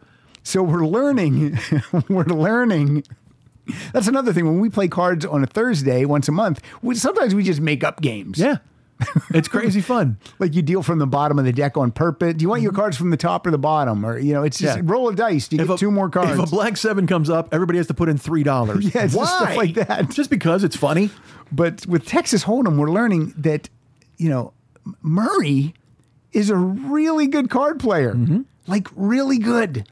Yeah, the one thing we did learn, like I said, I knew Chip and Jack, But also, Gil Martin plays. Jack Thomas, Chip Chinnery. Yeah, and Jack and Paul, Paul Gilmartin Gilmartin. plays consistently. Yeah. Mike's good. Mike, Mike Siegel's, Siegel's good, good. But Murray plays Who's not consistently. good in this game? Uh, me and you, I think, would be. we're learning. and not necessarily in that order. No, we're learning, but it's but it's and we've come around. We've come around. Not last night, but we've come around. Yeah.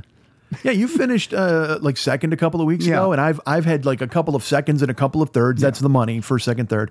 Yeah, a couple weeks ago, I did beat Chip, and he's like, "What'd you have?" Because sometimes you can ask, when- you know, s- they can't see your two down cards, so you know, but you know who won because the the poker app will say, "Oh, here's them," and so Chip folded. Yeah, He folded, and he's like, "What'd you have?" And I told him, he's like, "What?" yeah.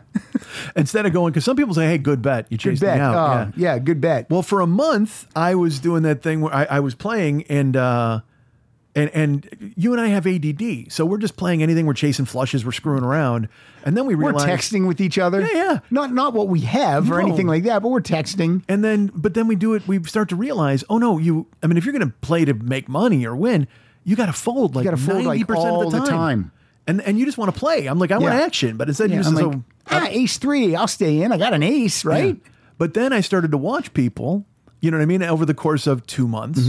And I see how they play, like Bill Dwyer's Mm-hmm. Right. aggressive, or this guy does this, and Chip bets a certain way. And you can't help but learn if you're Right. observing and you're really paying attention.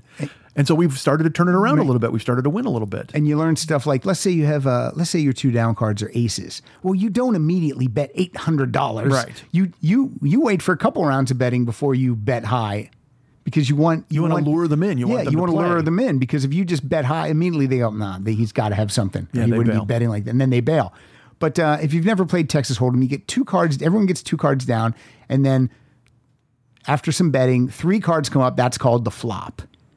Then you decide if your two cards and those three cards are you able to build anything? Yeah, you can check or bet. Yeah, check or bet or fold. Yeah.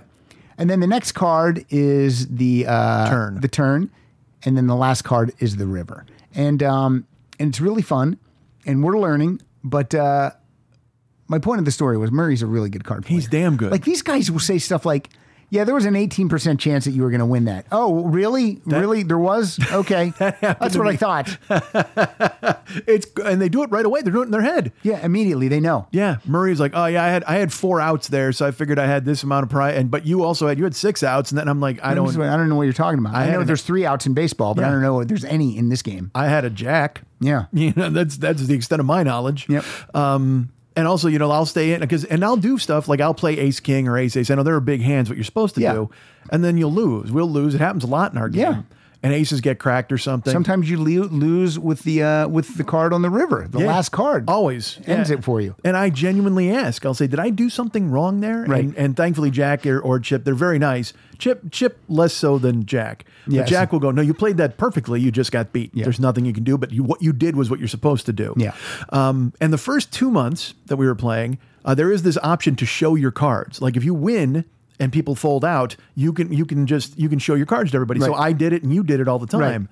Uh, Chip never showed his cards. Never shows his cards. Murray never shows his No. cards. So now in the past like three weeks, Forget I it. won't show my cards. Fuck it. And they'll ask, they'll even go, "What'd you have?" And because I've asked Murray, and he'll go, "I forgot." I'm like, "You forgot gamesmanship with I'm, me?" I'm going to say pocket aces every time they ask me. what do you have? Pocket aces. every time I'm going to say it. because it, I mean, I used to show because it's a fun game, and then I realized no, they're taking. I mean, Chip has a spreadsheet. Yeah. I mean, you know what I mean. These guys are taking notes on how you play and what you do. So I'm not. I'm you know, forget it. I'm No. not giving a free information anymore. Our friend Jack Thomas, who plays, he's uh he's he's a couple years older than I think he's like I think he's six years older than me. I think Jack's sixty two. Okay. he's big big time writer in animation. He's a he was an attorney. Uh, when I first moved out here, he would um he would do my taxes for me. So it's like um so Jack remembers when I first moved out here, and so now when we play cards.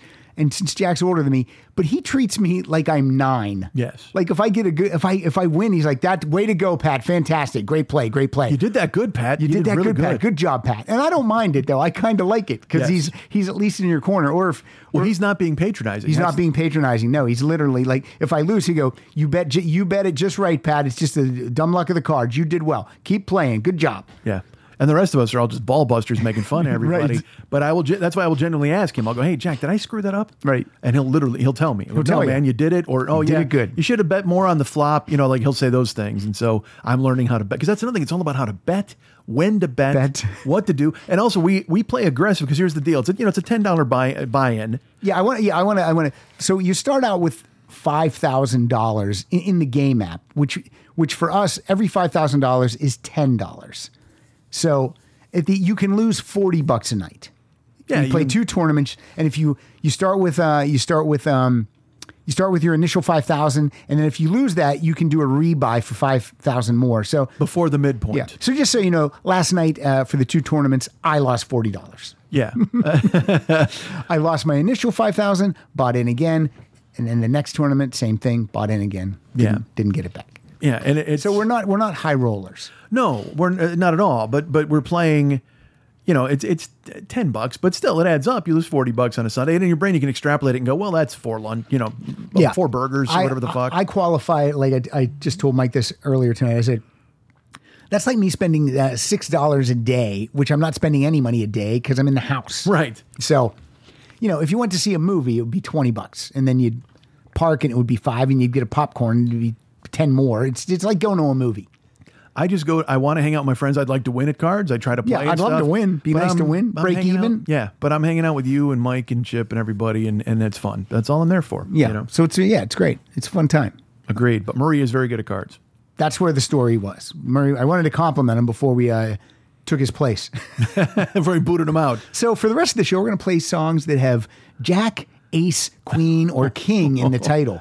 How are you not doing that? do we not You're do doing that it. as a Yeah. topic? Absolutely. Not that's it. tonight. We're going to finish this uh, stupid fucking Earth, Water, Air, Fire, Stop. Murray. What are you talking about? Stupid. Come on, this is awesome. It's fun. People love this. All right. So I will play my last water song, and then you'll play your last water song, and then, well, Murray's last, and then we'll move to air.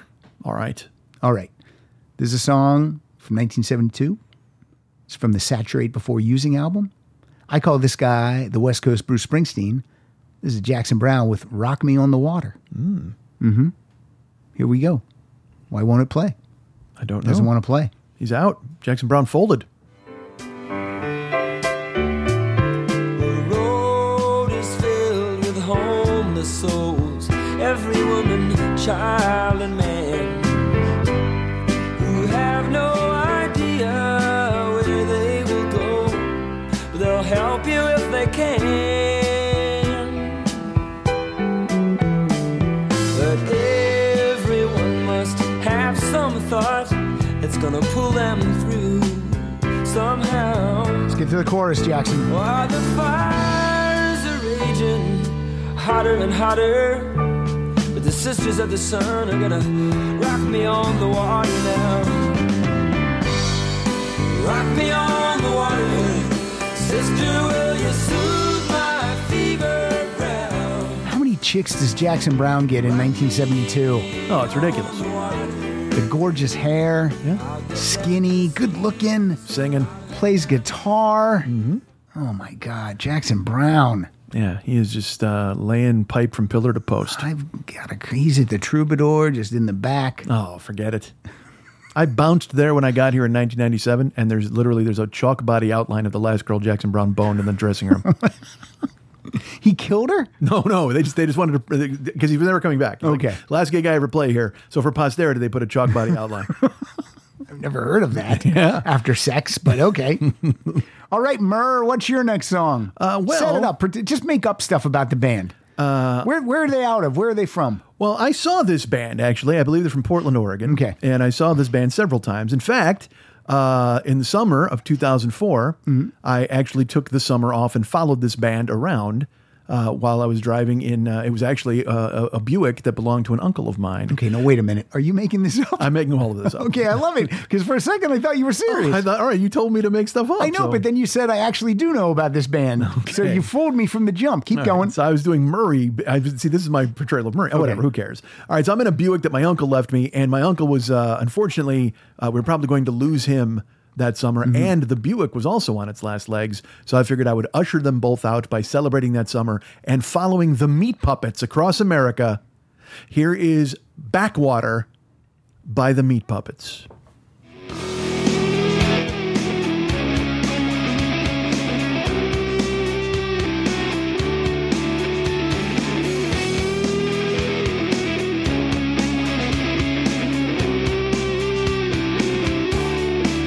And when I wake up in the morning to feel the daybreak on my face, there's a blood that's flowing through the feeling It's a simple riff.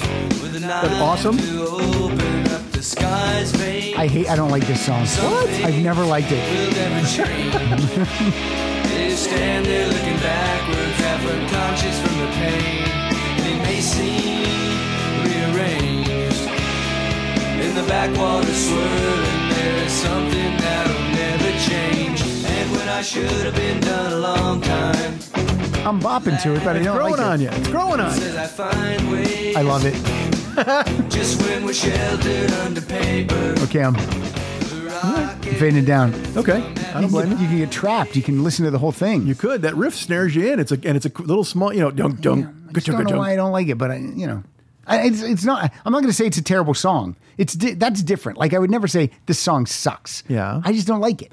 Are you familiar with it? When you're hearing it now, you're like remembering it from when you heard it Yeah, before. Howard Stern used to play it all the time. I see. And he would have the meat puppets on, and he would always have them play that one song. Not for you. And it, I just felt like he was like, I'm like, well, let him play something else, Howard. Sure. I, I just felt like, is that the only song Howard knows, or Howard just loved it? Well, he's he's an indulgent cat. Like he'll do that sometimes. Where he'll be like, "Oh, you got to play this, guys. You got to play this." Like, you know, Yeah, yeah, yeah. That's true. That's he'll- true. He'll always have Metallica play. I forget what song it is, but he has Metallica play. Like it might be Enter Sandman or something. But they- they're- it's always something he, he has to hear when they're there. never, never Okay, I like how you're making stuff up, though. I like it. All It's right, good. I'm happy to do it. If you don't want me to do that, tell me. I'm this is your show. I'm a guest. I'm merely right. a guest. I'm hiding from a rodent. That's the only reason I'm up here in the, in the, in the attic. What if all of a sudden he's at the window? We're on the second floor, but it's at the window. Just he's scrambling. he's scaled up here, um, and i he could. He might, or he might bring friends. I hear stuff on the roof when I'm up here all the time. Hmm. All the time. Let me ask you. Let me ask you this: You think it's the Drifters? might the Drifters be up I there? don't know. Up on the roof. All right. So, this artist is a rockin' piece. I cried when he died. Oh no. It's Tom Petty and the Heartbreakers. Hmm. Wait a minute. Who died?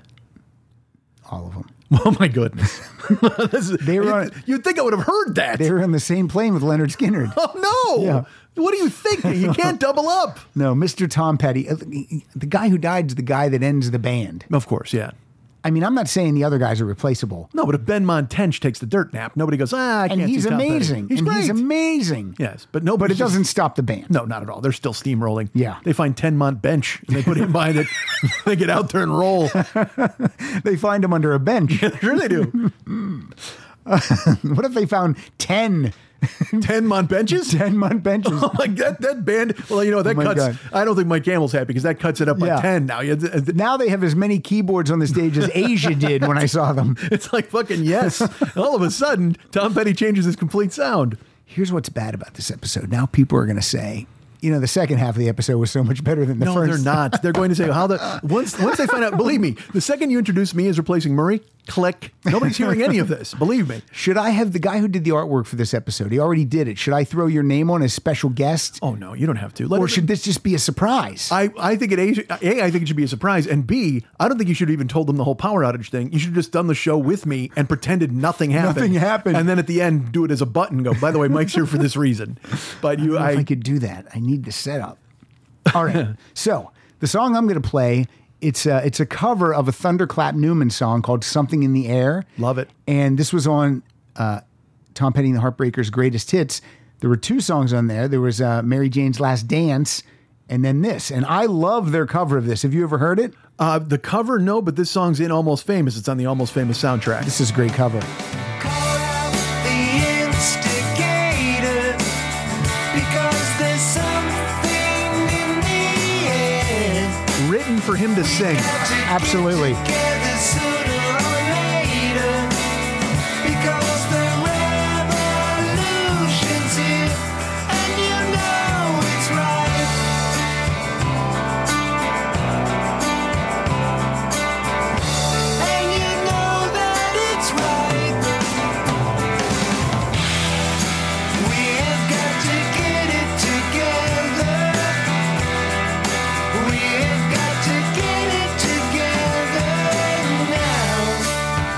These were the last two recordings with Stan Lynch on drums. And man, for me, the Heartbreakers, Stan Lynch on drums is the man. I mean, You you know much more about that than I do. Like I wouldn't Yeah. know the difference, unfortunately. yeah, I you know, what, and I feel bad because I can't I can't remember the current drummer's name and he's great. He's great. I got to look it up because I don't want to do him a disservice. Well, when you say the current drummer, I mean the Heartbreakers are no longer they don't exist in this incarnation. Like they're not going out and doing any sort of shows. no, with- but I mean when Stan left the band, they um they brought in the new guy, of course. Right. So you're saying the final drummer that they had? That's the guy. the you drum can't the pull drummer his that took uh, over for Stan Lynch, and then it was there till the end. Okay. And- but I gotta I, I can't pull his name, and I'm so bummed.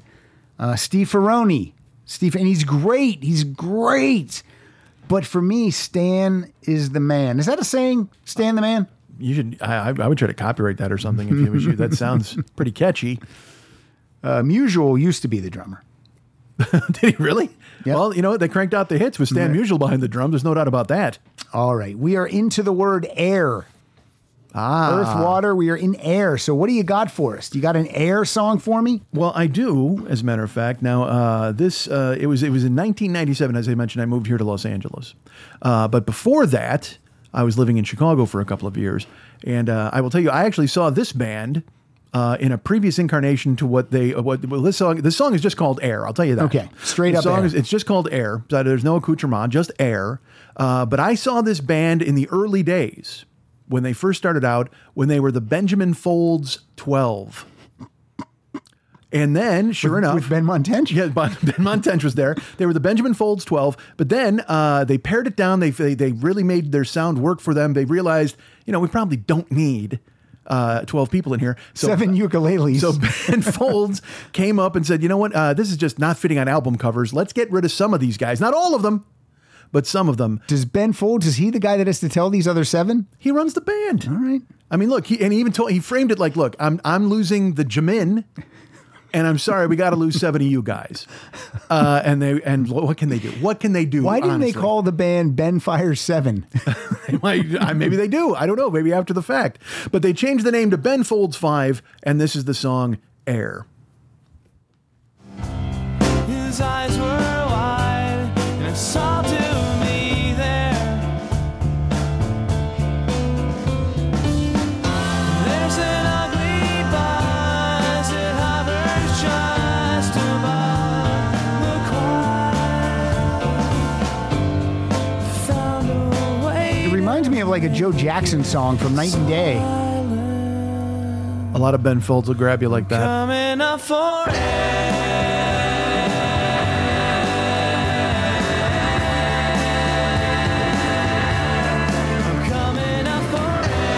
I do not know that song and I liked it. I did too. I'm going to use one word to describe that song. Lush. I thought it was going to be air. Uh, I think it was that. The, I think the vocal there was lush. I love enjoyed the it. Mm-hmm. word lush. I'm in a I'm in a um I'm in a hole when I when I describe a song I like now. I have a word I've been using and I can't I can't get out of because how many words can it's stellar, it's amazing. Mm-hmm. It's what do you need to say? But my word that I've been using and every time I say it, I'm just like, "Oh, stop saying it." My new song, my new word is I go, "Oh, that's a killer." Oh, okay. But I've been using it too much, Mike. Yeah. Well, how about this? Maybe you shorten it to just that kills. Ooh, that kills. You still keep your killer vibe, but then you're shortening it up, a little punchier. maybe I go back with Stellar, but I make it April Richardson and I go, that's Stell, man. So Stell. Oh, there you go. Why not? uh, yeah, I, I, I've been us- using the word astonishing way too much. I, I, You haven't used it yet tonight. What's wrong with this show? listen, we're moving very close to a time when I might get to use it. And I, you didn't look at Murray's list. Wait till the astonishments come, astonishments come up, doing songs by the Wonderments. Do you like Super Sounds of the 70s? Uh, K. Billy's Super Sounds of the 70s? Sure. You're damn right. This is an artist called John Paul Young. JPY? Now, when when, you, when we curate an episode like this, Mike, I just go into my iTunes library and I type in the word air. And then I see a f- fucking 9,000 songs come up. Sure. And I just scroll down and I pick one. And sometimes there'll be a song like this that I haven't heard in forever. All right. But I'm like, well, I'll pick this because I like super songs of the 70s. This is Love is in the Air. Hmm. You know this. Of course it is. Everywhere I look around, What do you think of that? Is that a tambourine? love is in the air. Every Might be a marimba. sound. Could be sleigh bells. There you go. That's a tambourine. Don't know, I'm playing live tambourine. but it's something that I must believe in. And it's there. I just ruined it. No, you didn't. Love is in the air.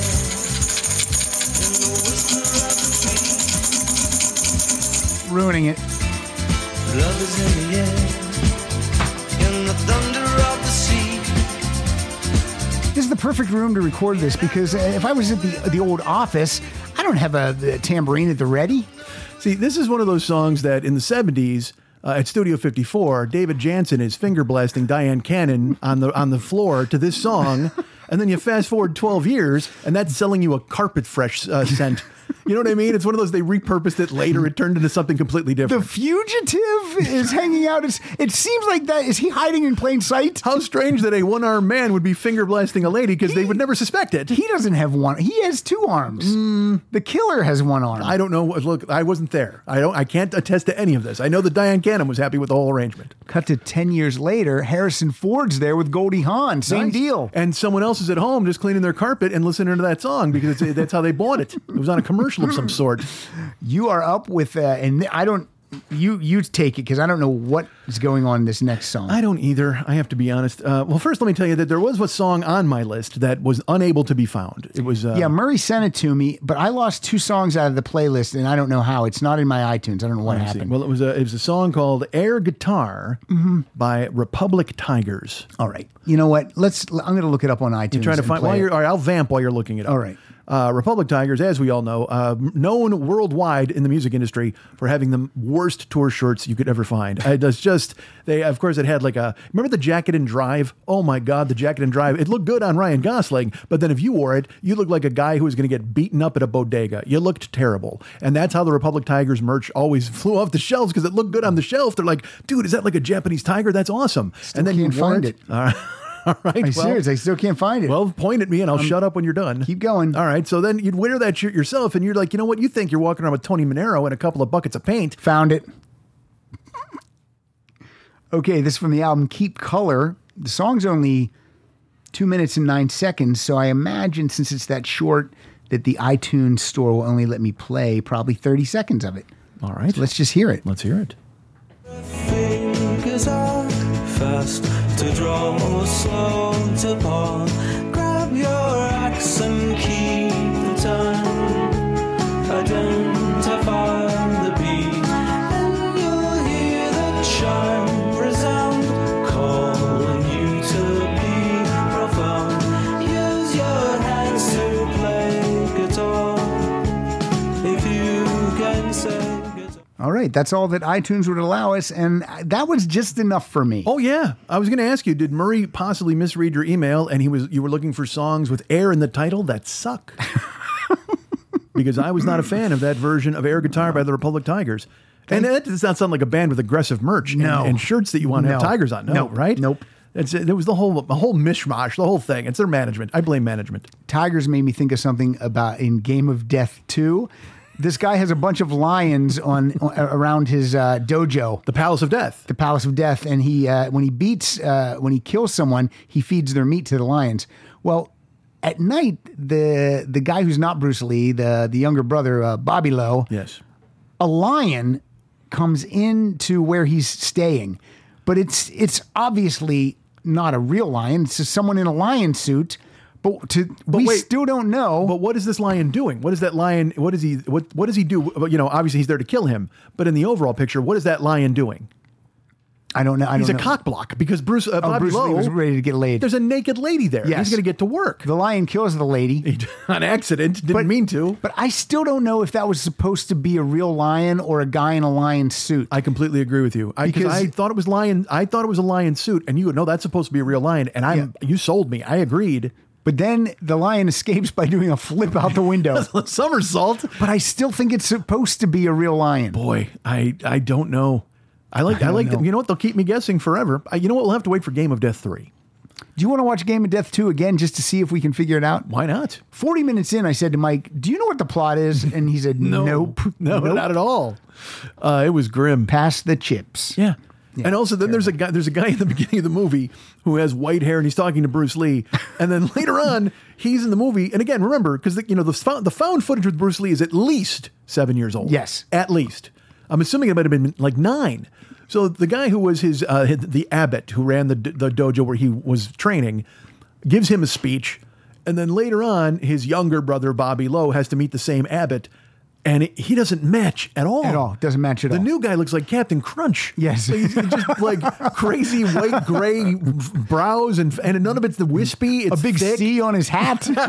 It's thick as he's got a Crunchberry Beast on a chain. I mean, it's all it's so thick. The hair, the beard. The other guy was wispy. Yes. This guy and it, the face doesn't. None of it matched. It was so bad. There's another. They have found footage of Bruce Lee where he's drinking a cup of tea out of this little cup. So in order to make that match, this one martial artist is fighting, and a guy gives him a cup of tea, and then he throws it and kicks it, and then they cut to the found footage of Bruce Lee drinking out of that cup. It is Sipping. s- so fucking stupid, so fucking stupid. But but I I I would want to be hired for that gig. Like you know I, I Which which which part? The new the, The ones- lion? No, the no the writers who had to go. uh, They literally just dumped a pile of like garbage on the desk, and they went, "Do what you can." Like stitch me a Frankenstein out of this Bruce Lee nonsense. I would love that job too. The framing device of all right, let's. well, How do we fix the tea thing? Christ, he's drinking tea. What if there's a fight and they have to serve tea in the middle of the fight? Wait a minute, and you know, I just And that if would you're- be fun. And if you're making a comedy, that works. But this, there's not comedy in this. not at all, I mean, certainly it- unintentional. but- Unintentional. Uh, the hero of the whole movie is the American fighter guy that we dug. Right. He was the he had the most personality. He was like, a, a, and uh, oh, and dude, Pat was killing me just because it was all, it's seventies. So they'd show all these people in the audience at the funeral, and Pat's like, "Why is Three Dark Night at the funeral?" it was gore. He was right because they looked just like him. It was Then gorgeous. there were two A- Asian guys with real short hair, and they both had glasses. And I go, "Oh, the Proclaimers are here." uh, okay, you like the Hollies? uh, I I certainly enjoy them every time I drink the air that I breathe. That's good because that's the song. I'm playing. What the- It's got air in the I title. didn't mean to give it away. I apologize. You don't have my list. How would you know? Breeze came upon I think it's a long time before we get to the chorus. So, if you want to take a sleep, Where's your pillow? You got that pillow handy? so sleep, silent angel. do you know what kind of pillows we have on our bed? I don't. I'll tell you in a minute. Sometimes Such a great song. all I need is the air that I breathe and to love you. All I need is the air that I breathe, yes to love you. All I need is the air that I I'm going to straight up tell everyone we don't talk politics on the show, but I'm going to tell you this. All right. the pillows that we have on our bed, and we purchased these a long time ago. I got to say that.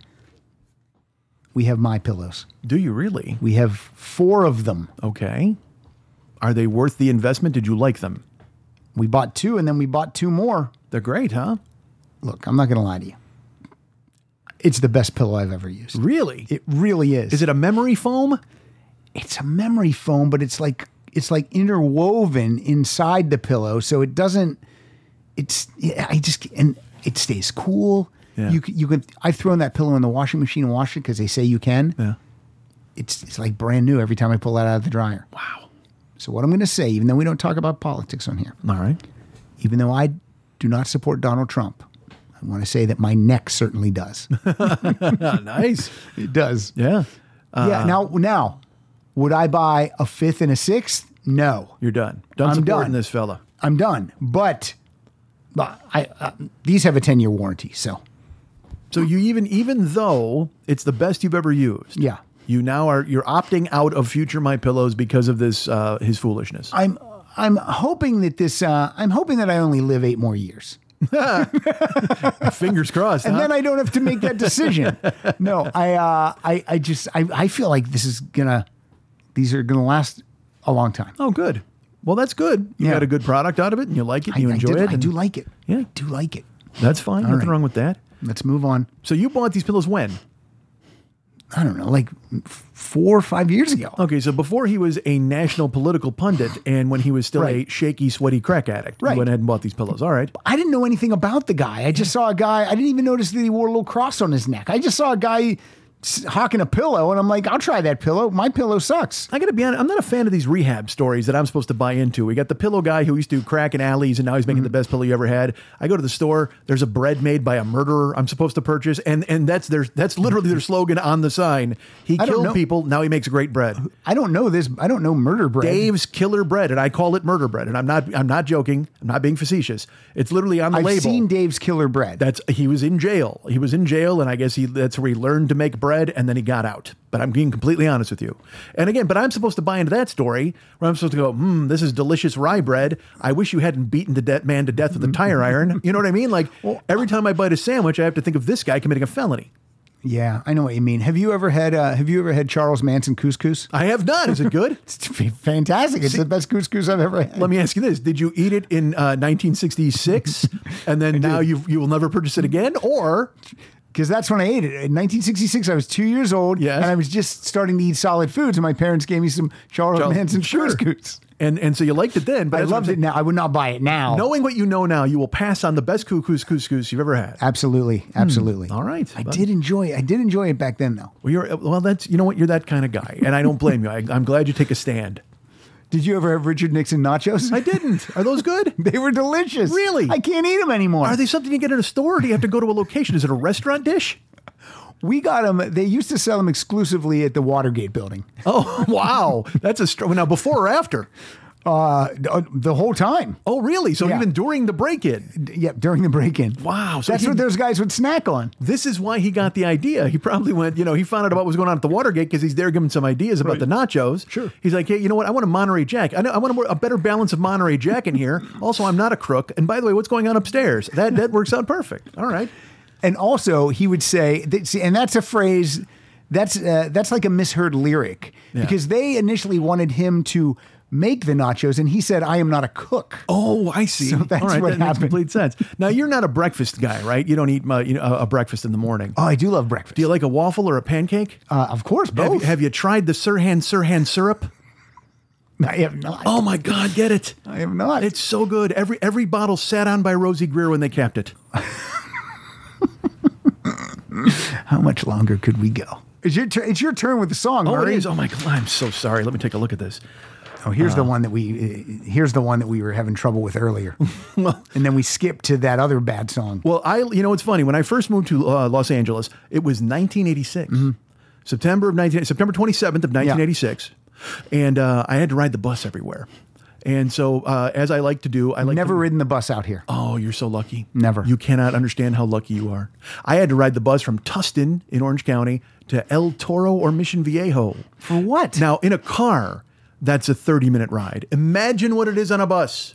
eight hours I worked at a Little Caesars in Mission Viejo, uh, and I lived in Tustin. Pizza, pizza. And you're thinking, isn't there a, a Little Caesars in Tustin you could have worked at? Yes, but my brother was the supervisor, so he used me as like his hired gun, and he'd put me in whatever location he needed a guy. so I would have to wake up. This is not a joke. At 7 a.m. to You take- and your brother are the worst crime family I've ever. I would have to get up at 7 a.m. to take like a 7:30 bus to be there by 9:30 to open the joint. Okay. uh, and, and not to prep it because you didn't open until 11:30. I worked at a Pizza Hut. I know how you prep the pizzas. Exactly. You got to get the dough all. You got to grind the cheese, the, Mm-hmm. The whole, whole thing. thing. Yeah, the whole bit.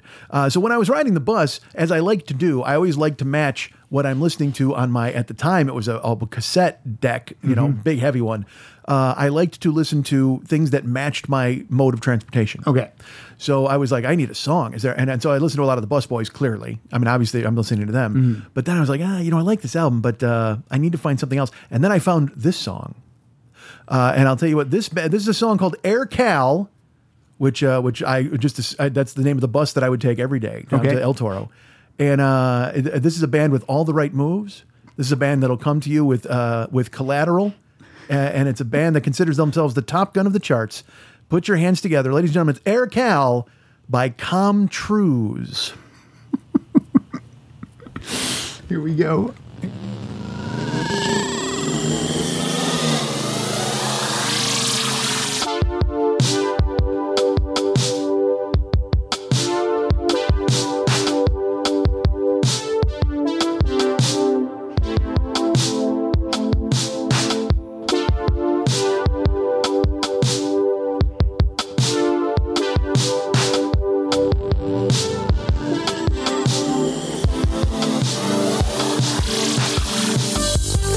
That's an instrumental. It is. Is it really? It is. All right. And that song commemorates the first time Murray Valeriano touched a boob at an eighth grade dance. In 2011? it might have been. Now, this is you're not going to believe this, but I saw Com Trues open up for uh, for Princeton Vice. Did you really? Yep. Oh my It was a goodness. great show. That sounds amazing. Now, I got to be honest with you. I thought you were telling a true story Oh no. when you started saying about the bus and the and and working at the Well, the bus is all true. and the pizza. The pizza's true too, right? That's all true. All of that is true. But I added in that I like to have a playlist that matches my mode of transportation. That's all false. From that point on, we're we're spinning a yarn. I actually thought you were going to talk about when your uh, your your ex wife met Tom Cruise. Didn't didn't she did meet Tom Cruise. We both did. Yeah. But she met him. Like I was just there lurking. because because because I thought you were going to go that way because I also didn't meet Tom Cruise, but I saw Tom Cruise. Okay. Did you see him at a like in a movie capacity or in a real life capacity? This is one of these stories that is unbelievable. You're not going to believe it. It was Father's Day one year, and um, the kids were little, and we decided that, that w- for Father's Day we were just we were going to go down to the Santa Monica Pier, you know, eat some lunch, let the kids play the games, Sure. and ride the a couple of rides, whatever. That's what we were going to do. And I woke up that morning. I swear to God, I'm not even lying. Um, This is not a story. I woke up that morning, and in my head, I thought, I'm going to see Tom Cruise today.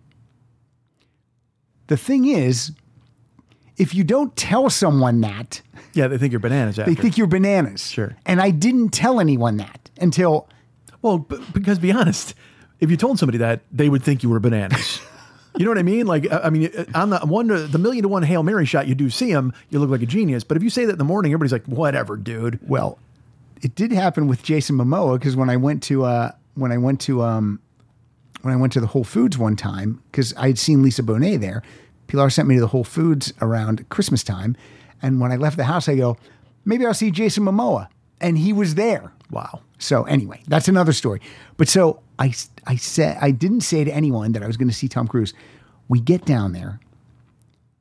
We're playing the games. I look, and Tom Cruise is there, playing the games with his two kids. They're the two kids that he adopted with Nicole Kidman, and he has a baseball hat on, but it's Tom Cruise straight up. And there's a girl with him that looks exactly like him. So I'm like, that's Tom Cruise's sister, without a doubt. And then she's with a guy who's her husband. And then I said to Pilar, I go, I woke up today thinking I was going to see Tom Cruise. and of course, she's like, really? I'm like, yes, I'm not Yeah. kidding. And she believes me because she's my wife. Yeah. But it doesn't have the impact as if I woke up in Guess the morning. what? Guess what? We're going to see Tom Cruise today. What are you talking about? But it was cool. It was That's- cool. Well, did you approach him? Did you? Tell No, him no, something no. about Because it's that? Father's Day, so it's not an approachable time Sure. at all. Doesn't it? But it fries your brain to see somebody that famous. And just there Yeah. with his kids, not bodyguards or anything. Yeah. I mean, if he did, they're standing. I didn't recognize him. Oh, they're but waiting. They're in the wings, sir. Here's the only thing I kept thinking. I'm like, if you're Tom Cruise's brother-in-law, all right. Mm. Obviously, Tom Cruise picks up the tab all the time. Oh, sure.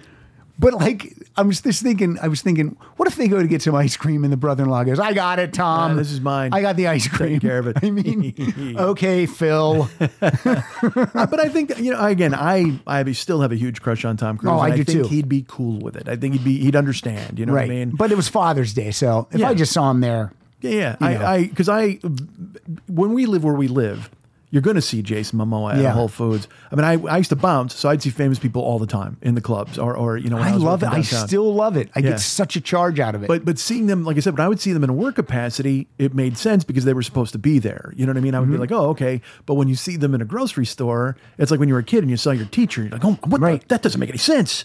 I was at the Trader Joe's by my house, and in front of me in line is Fabio.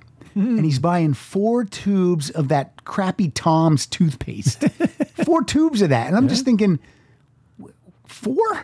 Why not? How much teeth brushing are you going to? And he's got a shirt, and the shirt is open. Yeah, yeah. And the, the pecs are just boom. And it's just like, and it's 100% Fabio. I mean, there's no. Yeah, you can't. Well, you're not going to miss that. No, it'd be like if Schwarzenegger was in front of you. You- It's him. it's not like that guy kind of looks like Ozzy Osbourne. No, it's him. Well, that's but there are that's what I'm saying. That level of fame. I you know my story. I won't go into the whole story, but I was at a newsstand on a Sunday morning. I just went to get the Sunday I've papers. heard this before, Mike. and uh and I and sure enough, Ben Montench is right there. No, No. Uh, I'm in I'm in the newsstand and I'm grabbing some newspapers and I stop to look at some magazines and I'm looking and I turn around and uh, there's the counter guy and a guy walks in and I see him and it's Eddie Van Halen. that's And- that's insane because that's your guy. Oh, that's that's the highlight of all of it is that's my favorite band of all time. That's my guy. And he walks in and I see him and you just freeze because it's like, whoa, dude. And I mean, I'm I'm really good with celebrities. I can talk to them. I can go up to them if I have to. I'm not saying I bother them. I'm saying that when I would work, you know, I never betrayed any sense of, oh, I know, ah, whatever, what's up, famous guy. You know, you try to be nice and casual. Mm-hmm. Yeah. Um. But when I saw him, I I had and I had to talk to him. I had to. Of And- course. And luckily, He's I- by himself. He was unbelievably nice. We talked for like 15 minutes. But again, it's that thing where he's another one. You're not going to mistake that guy. You turn around, it's like, what? Yeah. You know, same thing happened. And again, in the same family, I was at Ralph's doing Thanksgiving shopping. It was one o'clock in the morning, and there's Valerie Bertinelli with Wolf. crazy. Shopping. And it was me and my ex-wife were walking around, and I saw I saw them down the lane, and I gra- I literally grabbed Karen's arm, and she looked, and she's like, "Oh." so then we were always like five paces behind them, never said anything, but just to, to see them again. And Wolf had two of his friends with him. They're just shopping and goofing around. Pilar and I one day. I'm gonna I'm gonna I'm gonna I'm gonna like. I wonder if we could keep doing this. Like, I'm going to tag on to this story because right. you mentioned Eddie Van Halen got you to Valerie Bertinelli. Now, Valerie Bertinelli is going to get me to this one. We're at this uh, restaurant in uh, Sherman Oaks called, I think, Marmalade Cafe. Oh, yeah. And sitting right next to us is Anne Romano. Oh my God, Bonnie Franklin. Bonnie Franklin. And she's, you know, she's 68 Yeah. year old Bonnie Franklin, but it's like, it's 100% yeah. Bonnie Franklin. Yeah, it throws you, man. I mean, I- we're used to it because we're in town. Yeah. But then I'm at the grocery store and I turn around, there's Rick Dukeman right behind me with his cart of food. You know what I mean? And again, nobody else would go, oh my God, that's Rick Dukeman. Yeah. But in your brain, because I know him, he's a comic, whatever, the burbs. And he's dead now, I think, right? think he is too, This yeah. is years and years ago. I, I, my brother has a great story where he's he's in a grocery store and he's picking out wine. He's just, and again, his girls are in Mm-hmm. town and he's looking, there's another guy picking out wine. And the guy looks at him and goes, what do you think? And it's Brian Cranston. And he just and Lenny's So like, cool. whatever. And and they start talking, and then Lenny's like, look, I would I can't not tell you. Right. Uh, and he says, I I you know, break, he tells him he keeps it short, but he tells him how much he admires him. Yeah. And then He goes, I love you as Tim Watley on Seinfeld. it's my- the best thing you've ever done. Oh, that Batman voice you did uh, you- when you were Commissioner Gordon. Um, but then Cranston asks Lenny, "What do you do?" And he's like, "Well, of course I do what everybody else does." And then Cranston wants to know where he works, what he's done, what nice. he's filmed. Uh, oh, you're a comic. I could never do that. Oh, it's so great.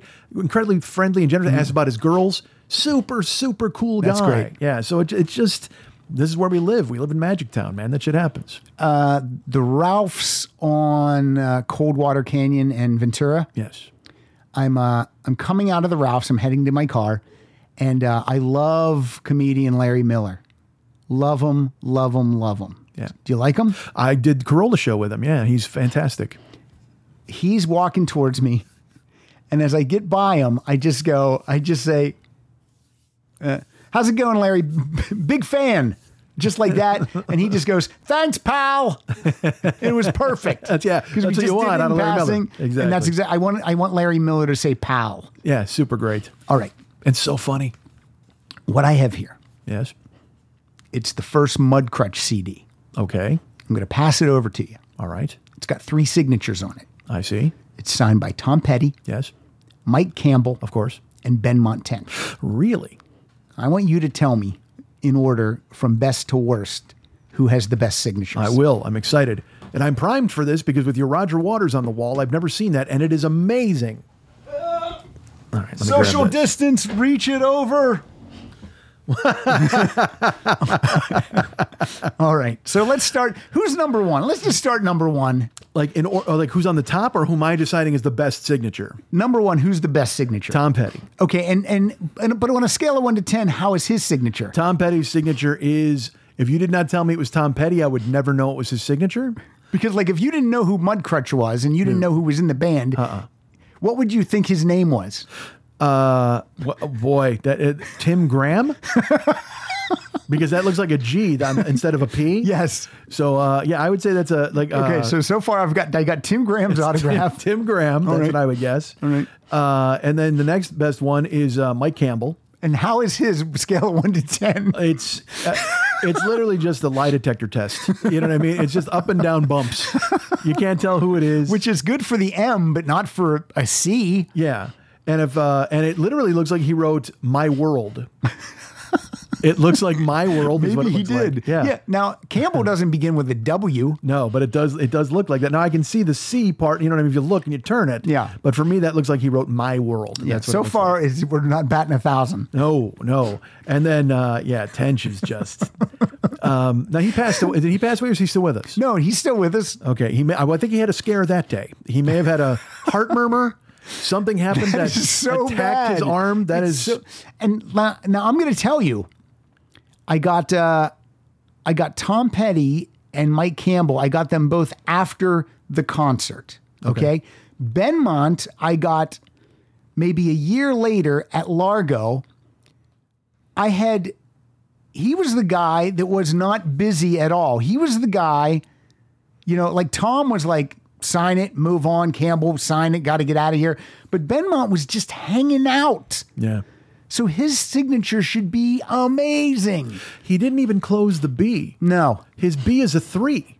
it's So he because he didn't even there's close no the B. letters there. No, he put he didn't put a door on the B because now it just looks like a three, and and it's oh, it's so bad. If it's look, so bad. God, if I forget, someone um someone email me and I'll and I'll post a picture of it so you guys can see it. But I'm I'm gonna forget unless someone emails me at rocksolidpodcast at gmail.com and just say, oh, hey, you were gonna post a picture of that Mudcrutch CD. Oof, his is his is really awful. It's weak. yeah, it, it looks like a guy who who. Like when they ask a convict to make his mark in a movie, you know what I mean? right. Hey, sign your name or make your mark. That that literally just looks like the Ben Montench mark. It just it's terrible. Oh, that is bad. Not not a fan. Not a fan of Ben Montench. Now he's a keyboardist. Yeah. He keep- is he keeping the hands delicate? I don't know. Is he worried he's going to sprain a thumb? I don't know. Did you have a did your sharpie have a thorn? What's he doing? I would rather him just carry an ink pad and give me a thumbprint because it would be better than that. Uh, no, as a as an autograph aficionado, Yeah. Let me ask you this: If you were someone being pursued consistently for autographs, like a Tom Petty, mm-hmm. you remember Steve Martin has the card. Yeah. uh, he doesn't sign anything, but it says uh, this guarantees that you we met and had a delightful experience Right. or whatever. Yeah. which is fun. Yeah. I think if if a guy, But you had know a- what? Can I tell you something? Yes. If I'm going to pass those cards out, I've pre-signed them on the back. but the whole point is to not give the autograph, to just give the card, ensuring that you had a delightful experience. I know, but if he signs them on the back, he's not going to get slowed down by signing anything, and you're still going to get the autograph. I thought- That's just what I do. Right, but I thought the whole point was he doesn't sign anything. He passes out the card. That was what I thought was it was in lieu of signature. They they give you that card. It's Steve Martin, right? Who gives out the cards, right? Steve Martin, yeah. yeah. Uh, I believe he doesn't. Can you sign vamp anything. for a second? I'm going to go to the closet. Sure, yeah, that's no problem. But I, I, I thought that Steve Martin didn't sign anything. I thought he just passed out the card that said in lieu of or whatever it said. Uh, this proves that you met me and we had a delightful exchange and everything was fine.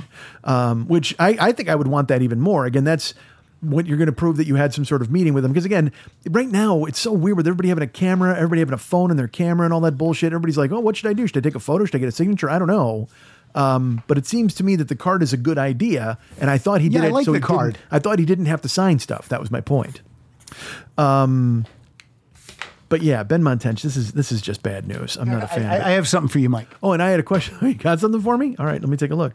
Uh, oh, you, oh, it's a this is an old Patrick Fanci- Francis card. What's what's it say on the What's it say on the card? Well, it says Patrick Francis comedian. Ha ha ha ha ha ha. now that that's uh-huh. that's a what I what I what I just do for you on the back. Uh, and you did sign it. on the signed back it. for me. Thank you so much. I appreciate it. Uh, by the way, the first five people that email me, I will send you a Pat Francis comedian card. It has my old number from Chicago. The ha ha ha I actually took from uh, a Joker laugh uh, Yeah. panel in a in a comic book. Clearly, Now, Mike, yes. if I was to make that card in 2020, Hmm. how much would it cost me to make that card? oh Christ, uh, Get like a- how many? A, a thousand, A thousand? I'll bet you could make it for forty dollars. right? How much do you think a hundred of those were in 1989? I don't know, sir. It was like four hundred dollars. Yes. because you have to do a printer. Mm-hmm. You got to go to a printer, and you got to. It's embossed. It's a thing. Yeah, and it's you had the color match with the ha ha ha. Yeah. yeah, you did. This is a this is a nice fancy one. Again, the embossed. What was my phone number? It was 708 824 7544. Should I call it? Uh, well, considering right now in Chicago, it's probably 1.30 in the morning. I I'm gonna wouldn't try do it. I'm gonna try it. Gonna do it? All right, let me give you the number Okay, again. hold on. One seven zero eight 824 eight two four 7544. seven five four four. Do you think this number is in existence? Uh, I'm assuming it is. And also, we just gave it out on a podcast with like thousands of listeners every week. What if this is like there's a Twilight episode? Uh, uh, they did a, a new Twilight episode, a new version, like but back in the '80s, and Bruce Willis accidentally called his own phone number, and he picked up.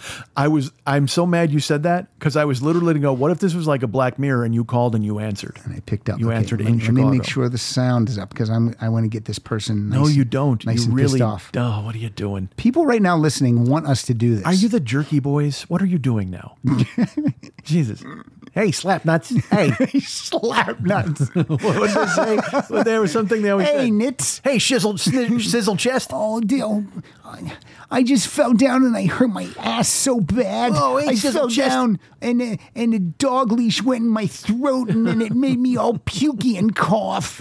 And then I coughed out a, a hairball and it came out my ass. Oh, So awful. That's all it is. I, I know. Murder. Just murder them, please. I hate them. I don't get it. It's always something in their ass. crank calls and pranks I've never, ever, uh, at all. I just, I mean, I did them when I was a kid, certainly, but oh my Christ, not funny ever. What about jokes that are practical? Uh, I don't mind those. All right. Here we go. Make sure I have it right. 708 Yes. 824 Yes, sir. 7544. Yes, sir. It's a good phone number. That's not bad. Here we I, I can tell you what, it's not so great right now. I'm going to ask if Pat Francis. is- The number you have dialed is not in service. Oh. And dial again. Or dial 611 for customer assistance. You know what, though? I'll tell you what. TT2. They don't. They don't need this good number anymore. This seems like a disappointment, but here's how I spin it. You left Chicago, they retired that number. it's probably hanging on a pennant in Wrigley somewhere, buddy. Where'd you live? Where, where'd, you, where'd you live at? Oh my God! I lived downtown. Uh huh. Then down. Uh-huh. You can forget all your troubles there. you dick. Then I lived in. then I lived in Glenview. Okay. Then I lived in uh, Cicero, There's probably a banner. and then I lived in Oak Park for my last. I would say there's a time. banner in Burton Place right now that's hanging with this phone number on there. I went to Burton Place once. I got in a fist fight with Jim Dore. so it's your fault. It's the only time I went there. Yeah, it's against the odds, right? We'll blame you for all what happened. Let What do you mean? What happened? me ask you this: what You want a rematch? with Jim Dore? Yeah. You take him on now? Yes. You think you can handle him? Yeah. Yeah, 'cause he's all squishy now. Yeah. Right. All right. So yeah, why? you know what? I arranged this. I said let's This do was it. literally. It was wasn't really a fight. He, he um. two hits. th- this is like a movie, Mike. I'm not kidding you. All right. He uh he I- I'm I'm hammered. I'm hammered because I got I got there and I drank. A, first of all, this is one this happens to me a lot. I was in my apartment in for the night. Mm-hmm. Okay? In for the night. Saturday night. I'm not going anywhere. I, I Did you I, have a I'm- gig? If I did, it was an early gig, but I don't think I w- had a gig that weekend. So I'm in a rare night. I'm, I'm, I'm, I'm not, I'm in my night clothes, if that's a thing. I don't know. Ebenezer Scrooge, is it? and, and uh, I got a cap on, uh, mon or kerchief, and I was in my cap. And, uh, and, Elves Je- are making shoes. and Jeff Lucas comes to my apartment. He g- finished the gig, and he goes, "Let's go to Burton Place." I go, "I'm not going anywhere. I'm not going to Burton Place." And he coerces me, peer pressure. I go to Burton Place, and uh, and Siegel, Siegel went too because I lived with Siegel at the time. So, and I didn't want to go. And I went and I dr- drank quickly. I got drunk. Jimmy Dore and I had some words. He grabs, like, you know, how you grab the front of someone's shirt. Yeah. And he's like pulling me. So there's no fists are thrown. And um, the bouncers grab us and they literally they drag us to the front and they literally throw us out on the sidewalk like in a movie like in the 40s Yeah. they threw us right out of the door and we just roll on the sidewalk And, um, Mm-hmm. and then situation diffused. You look at each other like, what? What the fuck just happened? just yelling. I, he might have um, inside. He might have hit my lip because I did have a fat lip, and I'm just so pissed. And then we just yell at each other as we both go the opposite way. Yeah. Oh, Fuck you! Fuck you! I'll fuck you you. up! No, fuck you up! well, we're not fucking anyone up. We're just yelling. so then I'm so mad about the whole thing. I'm mad because I didn't. I shouldn't even be there. yeah. I didn't want to go. And then Lucas and Siegel, they leave and they get in Lucas's car and they pull up. They go, come on, let's get in the car. And I won't get in the car. I won't, I'm so mad I won't get in the car. And so they're like, get in the car, you idiot. I'm like, no, no. What are And you? I- any number of women I've dated? So Mike, they say, oh, they say, fuck it, as they should have, because how many times are they going to ask me? And that's when I realized that the walk home is way too long. Oh yeah. Well, especially because you're you're lit, and I it's mean, at night and it's and it was just like and you're in the bag. You can't walk a straight line. it was terrible it felt like it took me three hours to walk home it didn't but it felt like that yeah oh man, so that's anyway. awful. Uh, are we playing songs Well, let me finish the thought I had because as, a, as an autograph aficionado, oh okay uh, you were saying we're talking about Steve Martin again with the rock card. solid podcast at gmail.com first five people that email me i'll send you a, i'll send you a rock solid sticker and i'll send you uh one of my original comedy cards i'll sign that back the signature means nothing and you can throw the card away too Who is and you, and your uh, your phone number you can claim for your own if you Yeah, want. yeah. Uh, like right right now, who's your white whale? Who's the sign? Who's the signature you don't have?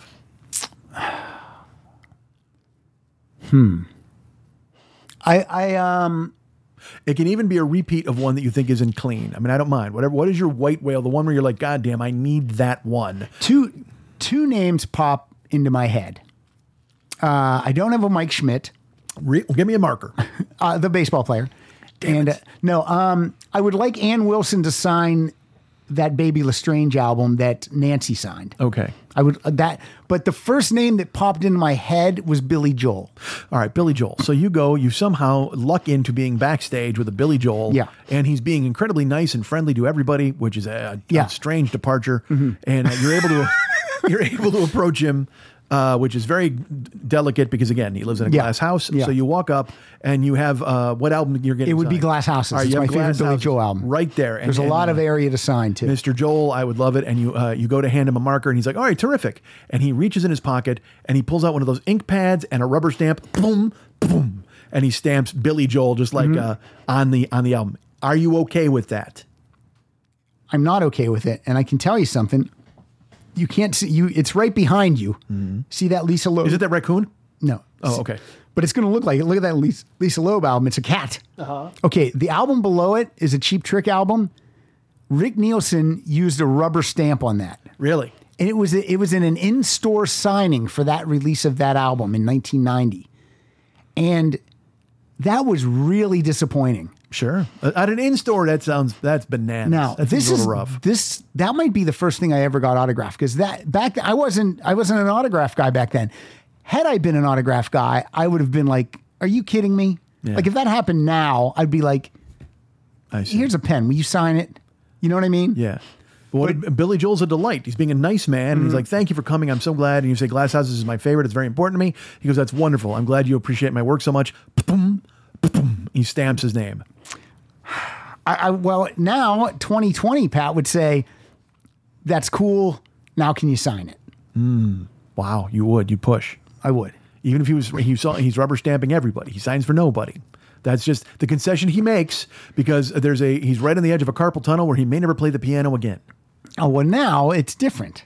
Well, but that's, might, is it true or is that the excuse he gives so he doesn't, he can get lazy and not sign your album? I'd say if you're only going to sign one tonight, make it mine. Ooh. And then he casts his arm around the room and he goes, Look at all these lovely and beautiful fans who've known me and followed my work forever. I love them all and I love you too. But, I'd Uh. say, "Well, did anyone else ask you?" well, yes, clearly there was a line and there are people, you can see them. They're holding the albums in their hands and they all have the rubber stamp. Uh, but you're now holding up the line and there's like 30 people behind you going, Hey, come on. All right. I bow out. you grace- accept I it? bow out You're gracefully. lo- I I think that's a smart move and a very nice thing to do. Then I wait outside until he leaves. Oh my! You're trying to sneak up around him at the Lincoln, huh? Yes. All right, that's not a bad idea. But actually, if I see that he's only do, if I already witnessed that he's got a rubber stamp, then I I'm waiting to be last So you can say please. Or I go outside and wait. I see. Or and I follow him to the hotel. All right. This now this is getting weird. That's a little weird. Okay. Do we even know what we're song we're playing? Yeah, it's your turn. Are you sure? No, you just played Calm Truths. I did. Well, I didn't play an it. hour It's like- ago. Maybe. And so I'm going to play my last one. Now, this artist, it's tricky for me because this Is guy. it Run DMC? No. uh, this is this guy's not a good guy. Hmm. But that came up in the thing. I'm like, I'll just play it. Uh, you've read about Don McLean, American Pie Don McLean. I don't know. What, I I, think I, he abused his whole family, like mentally and physically abused his family. oh, I know a friend who saw him a couple years ago, and uh, he's banging some young chick, and she opens, Oh boy. And, and she does, you know, literally an hour. he's married at the time, I think. And then McLean comes out Mm-hmm. and he he doesn't sing anything. He lets the crowd sing everything. oh Christ. Uh, American Pie. He just holds the mic out. He doesn't, my friend said it was a, it was quite a disappointment when he saw him. Oh. So I did, I knew that. I didn't know that he was up to no good behind closed doors. Yeah, I think he's just mentally. I think he's. I think he was more mentally abusive. But I mean, it's it's out there. Hmm. But anyway, Let me ask you this. so please enjoy. Let me ask you this. please enjoy. You get a, you get a, uh, the opportunity to promote a fist fight between Don McLean and Bing Crosby. Who's winning that fight? Oh Christ. Hmm. I like Bing. He's not too tart and not too sweet. he's wiry too. I'll tell you what. he's just a, he's just a, uh, like a Jeez. he's like a greyhound. He thrashes a McLean. know. How This do you is- uh, even how do you even think twice about this? this is Castles in the Air. It's a lovely song too. Have you heard this song? I don't think so. She asks you why. You can tell her that I told you that I'm tired of castles in the air. I've got a dream. Did you know this rock and roll jam? World share and castle walls. This is a great treadmill tune if you want to pass out. Jesus, Why'd I even pick this song? you like it? That's okay. Like what you like. Hills of forest green where the mountains touch. Check out the comb over he has. It literally looks like a Brillo pad on top of his head. That sounds like you're playing a 45 of Gentle on My Mind on 33. I'm not kidding. It That's has how the- much it rocks. It literally has the same kind of like it- it's it's if you sped that up, it would sound like Gentle on My Mind in my in my opinion. All right. Yeah. I like it. I hate to bring a Glenn Campbell to uh, to the, to bear on you, but I like that this will end up being a three hour podcast because Murray and I did about uh, 67 minutes and uh, really, no, like You go 70. 60 I think they did 77 minutes. Was there a half in there or three I think quarters? it was one hour and 17 minutes when it uh, That's- when it crapped out. Yes, that's how Americans talk. Thank you. No, Yeah. seventy-seven minutes. Who are My- you? we did a, we did approximately I'd say 67 minutes 34 seconds. Okay, see th- now you're talking. Seventy-seven minutes. Right that's, now, uh, we're at one hour, 16 minutes, and s- 18, 19, 20 seconds. okay. What's your tune? Uh, Murr. We're next. Okay. Well, uh, this film, uh, this this film, Mm, This film, we're going to play a movie now? we are. Uh, Are you Um, this- cool enough right now? I'm fine. Thank you. You're not too cold, are you? No. All right. Uh, I, I feel terrific. Thank you. Um, well, this uh, look, I can't, I can't front the funk on this fine artist. She's amazingly talented. She's someone that uh, I, I, the next time I see her, I will be in double digits. I have seen this performer nine times, an Ed Rooney special. I've seen her nine times. I don't think you've ever seen her. I've seen her nine times, uh, and each time, and I will tell you this: this is the craziest thing. Uh, the first time I ever saw her, it was just a 15 minute. She was busking outside of a subway station, and then it moved up to. And now the last time I saw her, she did a four and a half hour concert. It was amazing, an astonishing singer, a gymnast, and uh, and and a pugnacious performer, someone that you'll respect and you'll love. Uh, ladies and gentlemen, put your hands together. It is "Glitter in the Air" by Pink. And that I is an exclamation point. Yes, it is. Have you ever fed a lover with just your hand? I would love to interview Pink. I would love to just stare from across the street at Close your Pink. eyes She is phenomenally and trust talented. it. She's amazing. Yes. Just trust it. And she's no nonsense. And no bullshit Uh, from Have Pink. you ever thrown a fistful of glitter in I the call her Alicia air? Moore. It's her real name. Hmm. The I Have you in ever Alicia! looked Exclamation fear point. in the I don't face recall picking you for this and song. I just don't care. From the album Funhouse. It's only half past the point of no return. desert, the tip of the iceberg, the sun before the burn, the thunder before the lightning, and the breath before the phrase. Have you ever felt this way? I didn't even know Murray was a Pink fan.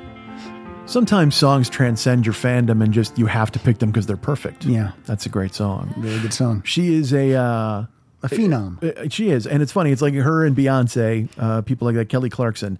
They're people you hear on record, and you know, everybody's always like, "Oh yeah, they've got producers," and then they, you know, they pour sugar all over it, and you hear the the- they sweeten the hell out of it, and there's odd pro tunes, and then you see Beyonce or you see Pink, and you go, "Oh no, that's if anything, records, the CDs don't do them justice." It's because they're raw talent. astonishing. Yeah. There's a video of uh, Beyonce singing Halo in a, I think it's in a, like a, a, a hospital, almost like a cancer ward or something, a cappella. And uh, she's got her, you know, singers with her and stuff, and she's singing Halo, and you'll cry. I, you're just like, that's, un, what a home run. Um, and if you had that, as I've said before, if I could sing, I would never speak. I would sing Everything. everything, everywhere I went. That's Everything. what I, just because I would know I was so good, it would bring happiness and joy to people. I and Pink is that way too, where you're just amazing. If you could sing, how would you order a Big Mac? Well, I can't sing, and now I'm gonna put the I'm gonna drive a stake right through the heart of it. It'd be terrible. You wouldn't. You wouldn't just go two all beef patty special sauce. yes, I would. I would sing the song, but I would sing it well. To I s- all I saw a video of Billy Joel in a in a children's uh, hospital, and he was uh, uh, he was stamping kids' casts with a with a rubber Really? stamp of his name. Well, yeah. that's- They're like, could you sign my cast, Mister Joel? And he would stamp it. a lot of eight year olds want their cast signed by Billy Joel. Do Yeah, they? they do. All right, They do. Seems strange. I'm gonna be. I'm not gonna lie. I mean, I, I- they all like that Downeaster Alexa. I know that's a song the kids enjoy. Now, look, I'm going to tell you why they want Billy Joel's. The- He he he has a song on a children's album. He does not. Yes, he does. What did he? Uh, is it pressure? Did he redo pressure for the kids? did he do? We didn't start the fire, but it's like Big Bird, Cookie Monster, Garbage Can, and Oscars. There, did he do something like that? That'd be awesome. It's a song called "Nobody Knows But Me," and it's about an imaginary. Molestation. It's an, about an imaginary friend. All right, I thought it was about molestation, but You good, ready? For, good for Billy. No, that wouldn't be on a children's album. You never know. Get him. Let him know. It was it was the album was called In Harmony 2 Mm-hmm. And here we go. All right. Two. One, two. One, two. Already they're having fun.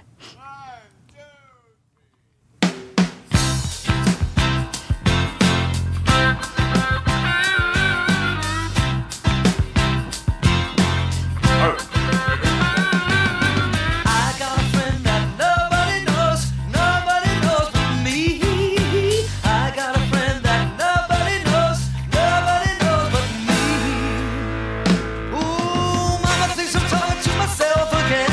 I know she thinks I'm out of my mind. But I'm already talking to my secret friend. We get along just fine. I got a friend What do you think of that? nobody hears. I think he could have released it in the '80s and hit the top five. 1982. Oh, that's from the '80s. Okay, 'cause I from was the saying, 80s. it, it literally sounds like that that era. I Yeah. thought it was like a now song, No. and to me, it sounds like everything he charted with in the '80s. 1982. In- Uh, that's in- like uh, I, I learned stickball as a formal education. What's that song?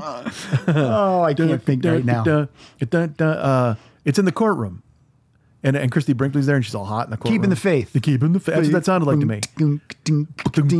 Yeah, that sounded like keeping the faith to me.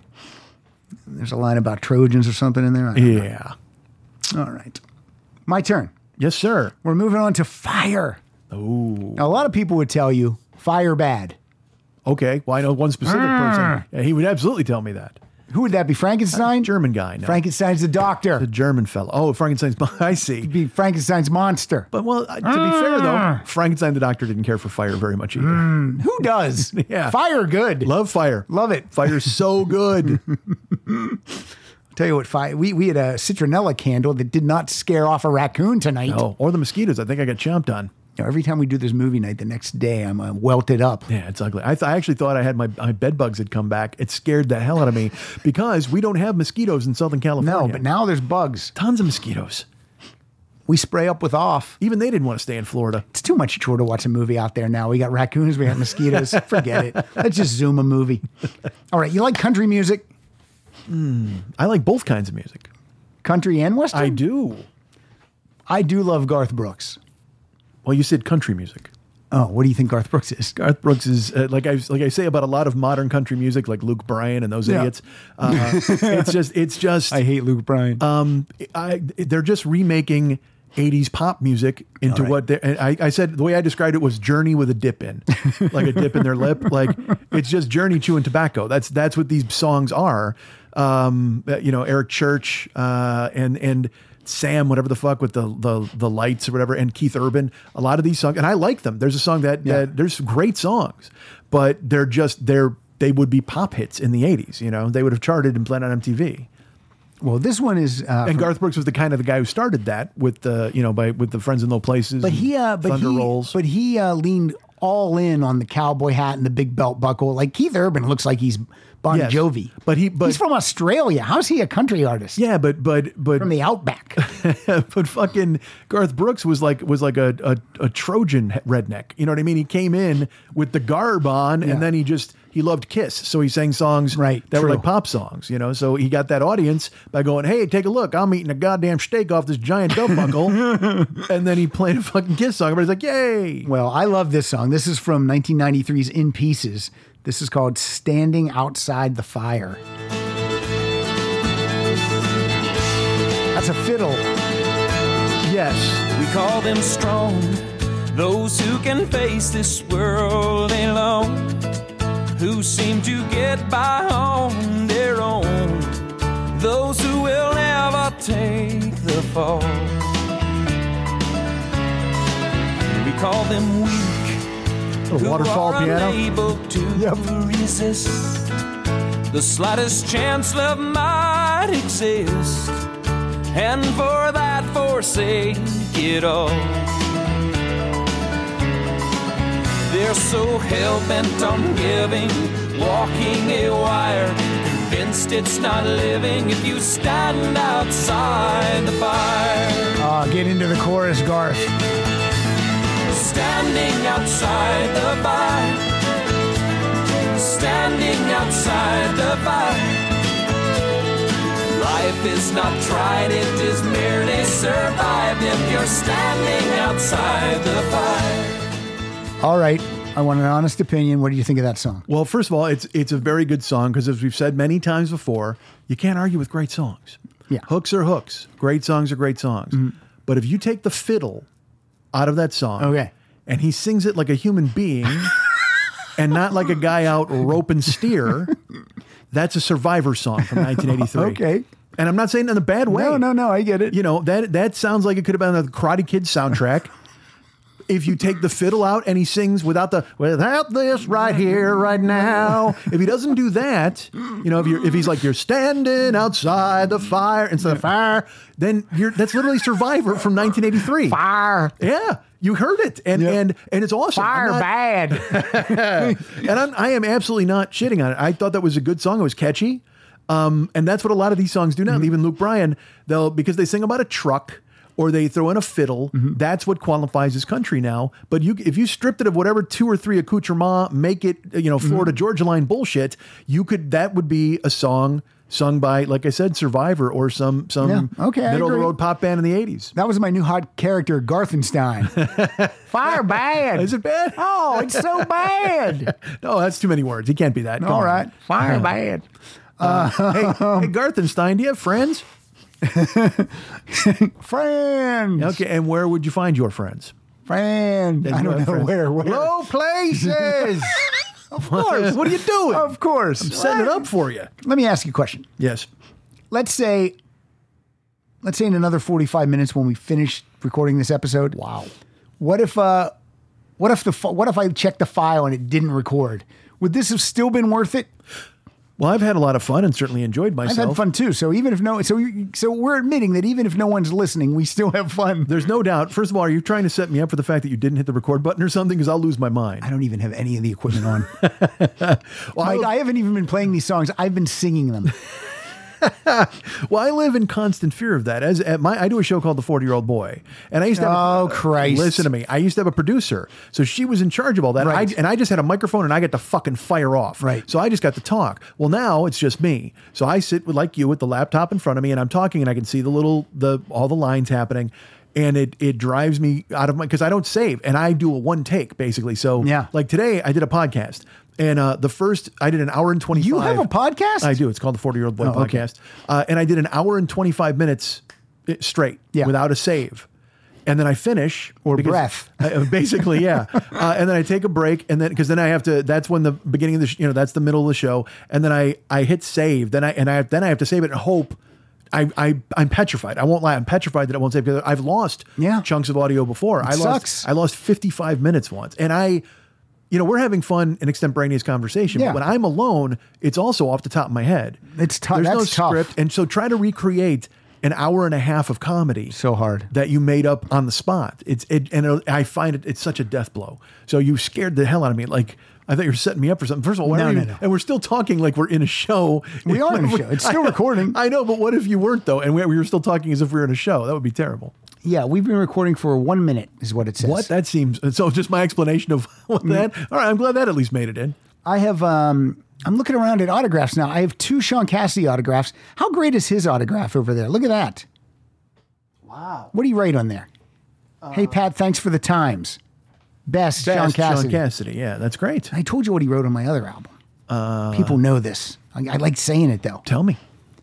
Uh, he signed that when he did my podcast. He signed my other album when he did Pilar's podcast. And if you're a new listener, I'm going to say this. Um, when he was on my pad- podcast, he uh, he had never been on a podcast where he talked about his music before. It was only his second podcast ever. He did Dana Gould's podcast, but they weren't talking about his music because Dana Gould wouldn't like that kind of music. No, Dana. Dana, Gould just, wouldn't like that. Come on, Dana's a science Dress fiction up guy. like Zayas and say, hey. Shut up. Dana did science Mm, fiction. Gold. Okay, so anyway, I'm just joking. Did you have a fight with him? Where'd you fight him at? No, Jesus. never, never. Actually, I was he was, I was on a podcast with him where I was doing my Paul Stanley impression. He was not into it at all, and he Not was not selling it, yeah. and he was not giving me anything, and not you know. So you know, I- Sure. I, I don't like guys that don't go along with the fun. No, of course. So, um, so he was on Pilar's podcast to talk about writing, and I had uh, another album that I originally wanted him to sign, but I didn't have it with me at the time. And he told me, he goes, "You know, your podcast is the reason that I'm doing live shows again." Oh man, it's awesome. It was amazing. And then he signed that album. Pat, thanks for lighting the fuse. Dude. Sean Cassidy. How great is that? That's super great. Like that is that is unbelievable to me. Yeah, I that's great still stuff. I, I- I'm going to tell that story every week. You should. But yeah, I love I love that story. That's and a good he's one. such a nice guy. That's yeah. That see, that's the best too. When it's somebody Yeah. really cool. He's 'Cause not I mean, stamping it like Billy Joel was at that private party I was at. He's writing you know, a paragraph for Christ's sake. Yeah, he's taking Unbelievable. care of it. Yeah, so Uh, nice. and it's always better when it's a good guy. You know what I mean? I mean, you don't want to. You don't want to light the fuse for some jagoff. You know right, what I mean? It's right. like, Don hey, McLean. I get like Sean's b- brother, per- perhaps. He's like, "Hey, Pat, thanks for lighting the fuse, man. Oh no, that's my fault. Oh no, you're up. I'm up. Hold on, I Yeah. didn't even think about that. I just played Stan. standing outside fire bad. All right. Standing outside the bad fire. Standing outside the fire. All right. Well, this is. Um, please remember you're starting this at a 19 seconds. That's what it says. On I the believe list. I am. Right here. Ooh, right what here. was that? That was me doing this. Oh, jeez. I was doing that. Uh, all right. Well, I'll tell you what. Look, uh, we all like bands. Certainly, everyone likes bands. I've uh, since I was a youth, I've enjoyed bands. Uh, but then someone told me about this elusive band. They're like, "What do you think about the band?" I go, "Well, I like bands." And they're like, "No, no, no, no, no, no, no, no, the band." And so I, of course, being curious, I'm like, "Well, I better do some research into this because Yeah, I yeah, thought I yeah. just I thought there were just bands." And then I found out I was, and I, you know what, just I one. I didn't even know this existed. And, and by the way, I should tell you this. Uh, you know who that conversation was with? Who? Martin Scorsese. What? And he said to me, How do you feel about the band? And I said, I don't, I just know bands. And he said, What is wrong with you, man? And so I did a little research and he goes, Well, I got a film coming out. You might want to check that out. I said, All right, I'll keep an eye out for it, Marty. And uh, sure enough, I've learned of the band through Martin Scorsese and their lead singer, Robbie Robertson. Here is Sweet Fire of Love by Robbie Robertson of the band. Silence, didn't we? The Edge is not happy with this guitar line. This is the edge, I think. Is it? Yes. Okay, I thought it was a rip. For the sky. I'm pretty sure that's The Edge. Oh, Well, good. It's probably why Murray played it. He loves you too, and he loves Robbie Robertson.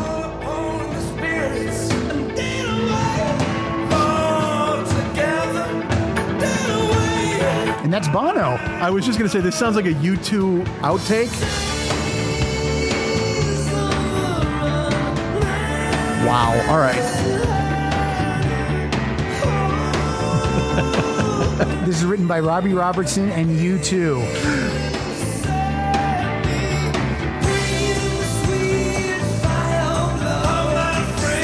I'm going to call this a stretch to call it a Robbie Robertson song. Bono, The Edge, Adam Clayton, and Larry Mullen Jr. all play on this song. It's a jam. It is. Now I'm going to tell you something. Yes. Here's how people would know uh, that that was a story because Robbie Robertson is not the lead singer of the band. I don't even know if he sings on any of the band songs. Really? Yeah. I know of a Levon Helm. I know he's Yep. handling, he's, holding one- it down. There's like three guys that sing. I see. All right. I think Danko. There's a guy named Danko, and the unfortunate name of Danko. Well, uh, two things. One, That's are his you, last are you name. saying Scorsese lied to me? yes. All right. And, uh, my and friend, why are you my having friend that Martin- conversation when you were 11? But look, I got around, man. My mom was working all the time. My dad get was ar- dead. I went out and did stuff. But also, you say the unfortunately named Danko. One of these times, you're going to have me on here, and I'm going to bring some Danko Jones from Canada, and you're going to go, "What the fuck?" Because he's awesome, and they are awesome. Here's an unfortunate name. When I was in grade school, there was a girl named Ju- Julie Stankowitz. Oh, Stankowitz, there you go. That's you're, that's never getting made fun of. Oh, She couldn't. wa- She got married. She was 13, just to drop the surname. She might have passed away. Could have been worse. Oh boy. Could have been Danko Stankowitz. All right. I'm not even going to waste time. I'm just going to get right into this. Well, I'm going to waste some time real quick, but we can bust Murray's balls because that's not a Robbie Robertson song. That's a U2 It's a song. U2 song. And Robbie Robertson's walking by the studio.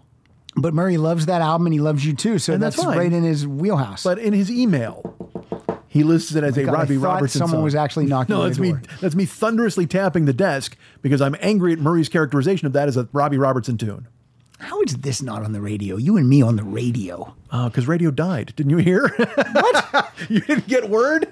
No, Cheap Tricks has a song on the radio. It's on the radio. They rubber stamped Love it. the mu. This is all. I'm telling you, this is better than any morning show that You um, think? in in L.A. All right. I hear What do you. you think? I, I listen. I'm I giving always, you kudos. well, you're nice, and I always enjoy talking to you, and this is totally funny, and we have good chemistry, and people seem to enjoy it. Um, but morning radio is a different animal, and you know this. You know what I mean? They're, you're you're making prank calls. You're you're I talking. made a about- prank call. I called Oh my God, you prank call did. myself. what are you Well, talking fuck about? it. Sign us up then. Yeah, you know what? That's that's our I, I, I qualification. pulled out a tambourine. That's a you know that's like a sting. you are crushing it, friend. All right, this is a cover of a Montrose song called "I've Got the Fire." Mm. I'm not going to tell you who the band is, but I'll have you guess it, Okay. and you will be able to guess it. Well, I knew that you two thing immediately. Yes. From the first guitar note. So here we go. Cover of a mantra song. All right. Mm-hmm. I've got the fire. If you're looking for something that you can't keep, well, baby, pass me by. But if you want something that's a 20 years deep, oh, baby, don't even try. But if you want someone to take your soul, baby, lift you a little bit higher. I've got the fire.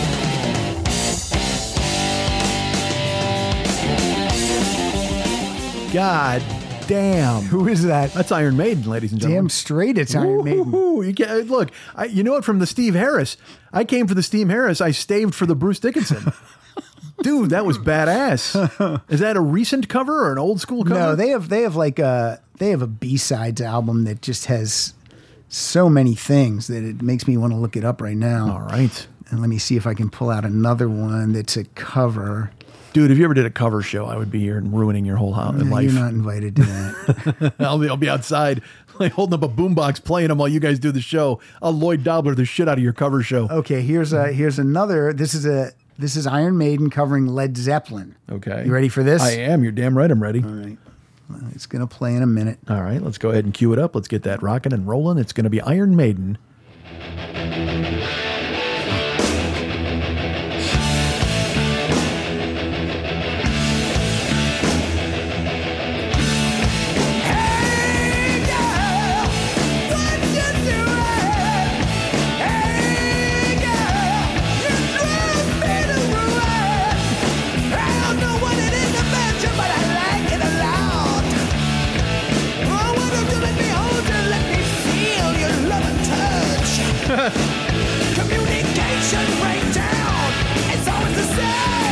You like it? Of course. How can you not? But it makes me laugh. That is the only, as the first and only time Bruce Dickinson ever sang to a woman in a romantic way. Right. Uh, It's he a sings cover. about a lot of horrors. I know he's talked about a lot of Well, horrors. Charlotte the Harlot, of, of course, but but that's the first time there was ever you thought, oh, hey, Bruce might have human emotions. Would you want to hear them cover The Who or UFO? UFO. You That's what I'm would. choosing. Well, I want to hear both. Play them both. What the hell are we doing? Well, here's Doctor Doctor. All right. Oh, there's going to be a long intro on this. I'm going to jump ahead. All right. Please do.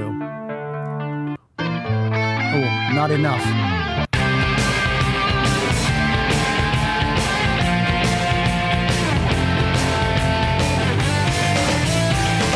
Doctor, doctor, please. Don't you know I'm going fast? Doctor, doctor, please. And I don't think that's Bruce. I think that might be Steve Harris. I knew it wasn't. Just can't live. She walked up to me and really stole my heart. And then she started to It's got to be Steve Harris because he's a big. Uh, Pete Way was a big influence on him. Well, again, Bruce also he ca- he can't sing about another lady. He just he just got it out of the system with the Zeppelin song. No, agree.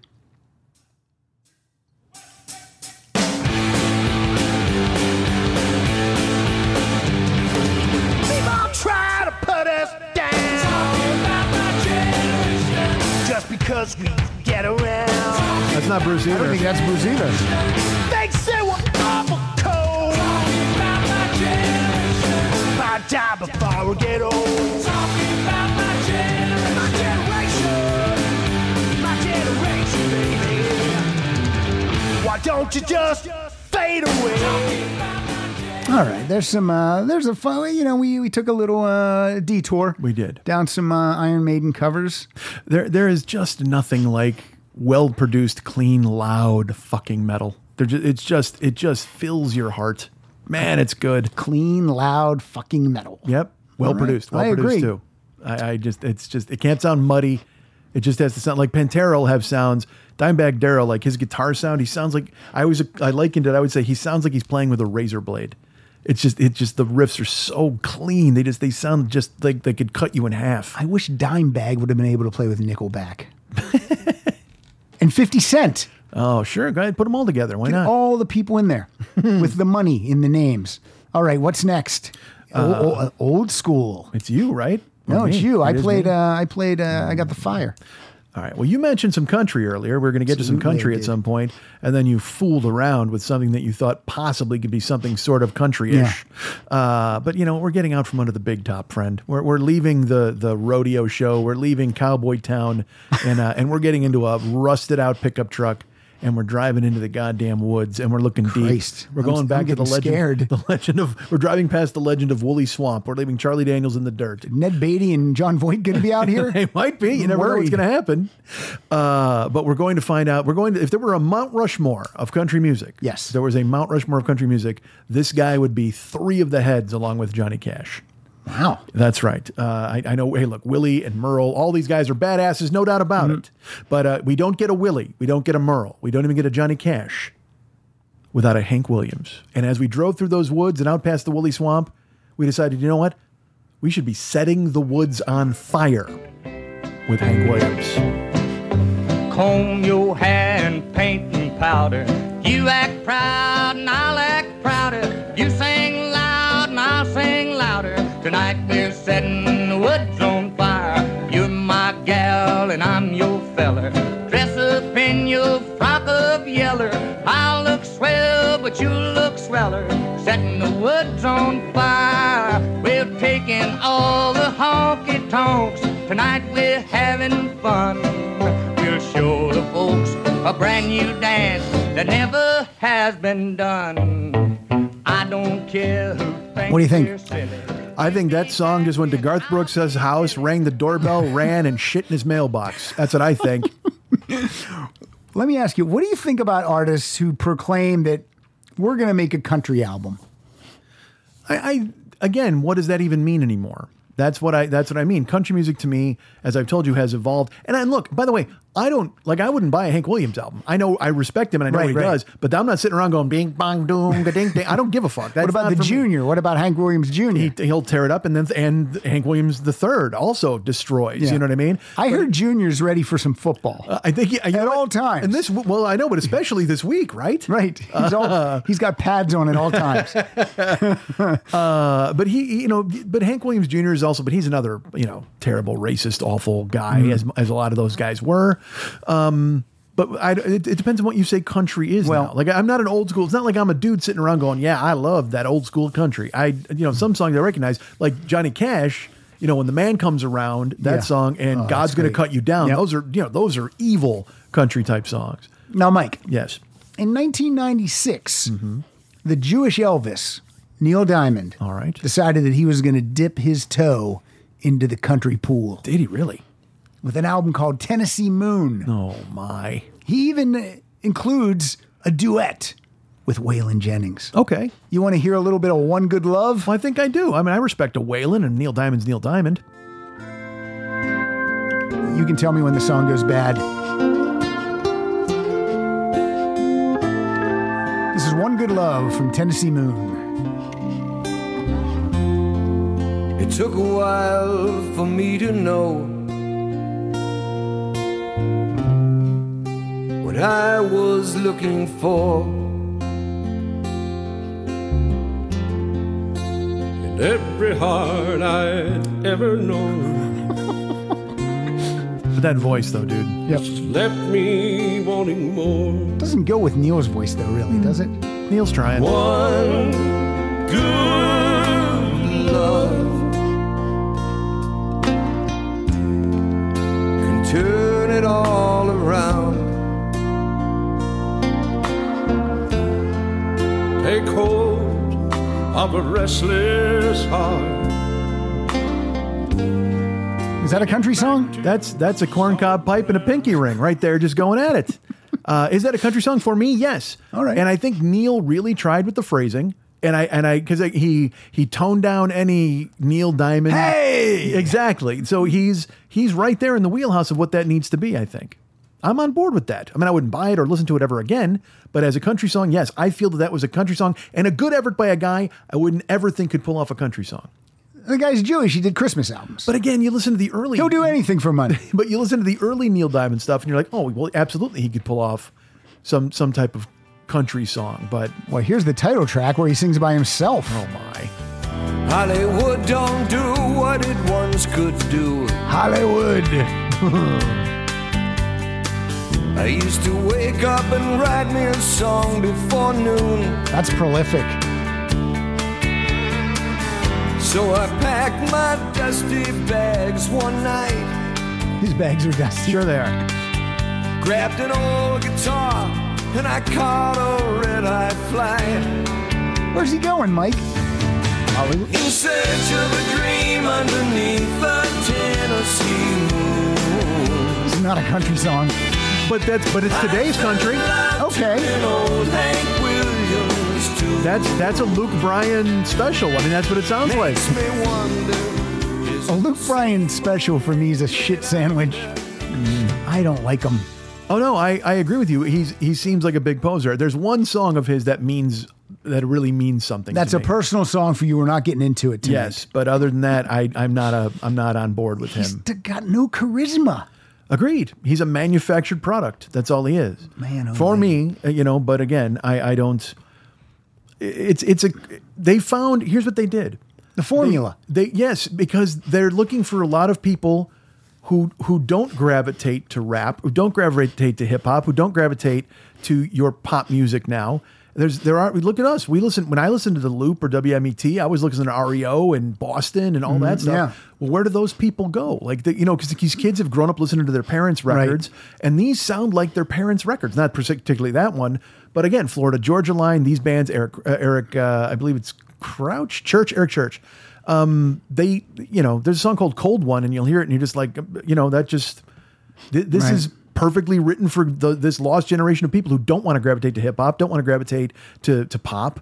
They're looking for a rock substitute, FM rock that we grew up Yeah. listening to, without having to listen to their parents' old song. Is Cold One about a beer or a cadaver? Uh, it's about you know what? It's about a beer, but also it's about a girl. Guess Mm. what? She's frigid. she well, she leaves him, and then of course, well, that was a cold one. It's, you know. okay. But he has a song called uh, "My Hometown," which will again also. Oh, I know that. Eight years No, old. no, no, no. Running with. Well, have you ever heard his song Springsteen? Dime in my hand. Have you ever heard his song Springsteen? But stop to pick up a paper. I'm giving you the for Gould. My old man. Giving you the Gould. Um, Big old Buick. I'm Goulding out for you right now. all right, I'm what's all up? Dana. Have you ever heard his song Springsteen? He has a song called Springsteen. Yes. And and the second who you heard- sings this again? Uh, Eric Church. Okay. And it's fantastic. All right, Eh, this that's is a about great song. Springsteen. Um, give me back. It's called "Give Me Back My Hometown," and it's all about um, he had a girlfriend and he brought her back to his hometown, Mm-hmm. and now she she won't leave. They broke up, but she won't leave, and he wants to, you know, uh, he wants to go to the football games. He wants to go. All these She's places. there. Uh, Yeah, and and the so and the but it's it's almost this plaintive wail where he's he's subdued, but he's like, "Give me back my hometown." It's like the and if you've you know have you been broken up with or you've broken Yeah. up with somebody, it just it it hammers you right in the heart. And the song Springsteen is a song where it's reminiscing to when he was a kid and. uh you know he's seeing the girl 25 years later and he's and he says stuff like you know i bet if you i bet if you heard my name whispered you'd still sit up you know what i mean like that reminiscing about who he lost and what they had I'm on fire. no, no, but it's they're they're great song. Eric, he's Fire's honestly bad. that yes, it is. But that dude, Eric Eric Church, is the best of the lot of these country dudes. I believe you. yeah, I Let will me- I will send them to you. I will. I'll force tell to you this. listen. I uh, dated this girl in high school, and then my freshman year of college, she was a senior in high school. I still dated her, and then I came home that summer, and I broke up with her. We dated for three years. Wow. And I started dating this other girl. That's why I broke up with this girl. Is there overlap? What do you mean? They date both of them? Well, or or it doesn't have to be dating. Was there overlap? Were you in, while you were dating the girl, the three year girl? Mm-hmm. Yeah. Were you involved with the other girl? No, Okay, no, no. I, I never did that. I see. I would just cut it loose. I'm like, well, there we go. Give him a lover boy, huh? Just fucking renoed him, turned him loose. Yep. You know why? Because the kid was hot tonight. Of course. But my parents were all in on this girl that I broke up with. So some nights I would come home from being out with the other girl, and the old girlfriend, Beth Nosick, is sitting in my in my kitchen talking with my mom. Hmm. And I would just and I would have to walk just through through the kitchen and just head upstairs. Wow. Like the total cold shoulder. Cause you'd walk in the door and I'd be like, oh, what the fuck is going on in here? Yeah, that's rough. I, I, I've never had to deal with that. I but tell that my is a mom, rough I'm thing. like, what are you doing? yeah, come on, cut her loose. I did. She just came over. We always like Beth. I don't want to. What am I supposed to do? What am I supposed to do? You're supposed to tell her to go away. Or You take that's when my side mom in was this. smoking. So it's, what was I supposed to do? You take my side is what you do. yeah. Don't side with a nosik. Nobody No. sides with nosik. Say, n- no, say, no, to nosik. All right. This next artist, Yes. uh, I know this guy. I can. This guy's a friend. I'm going to say he's a friend because his number's in my phone. If we call him, No, I wouldn't call him at midnight. Are you kidding me? He's on this coast, but I still wouldn't call him at midnight. He's got All right. children, and he's uh, he doesn't want me calling him at midnight. But uh, he's a sports figure, Alexi Lawless. Oh. But he also has amazing pop rock albums. really, I'm going to say in the vein of, of Rick Springfield. good lord, This is from 2018. The album's called Sunshine. I love this album. And this is Fire in the Sky.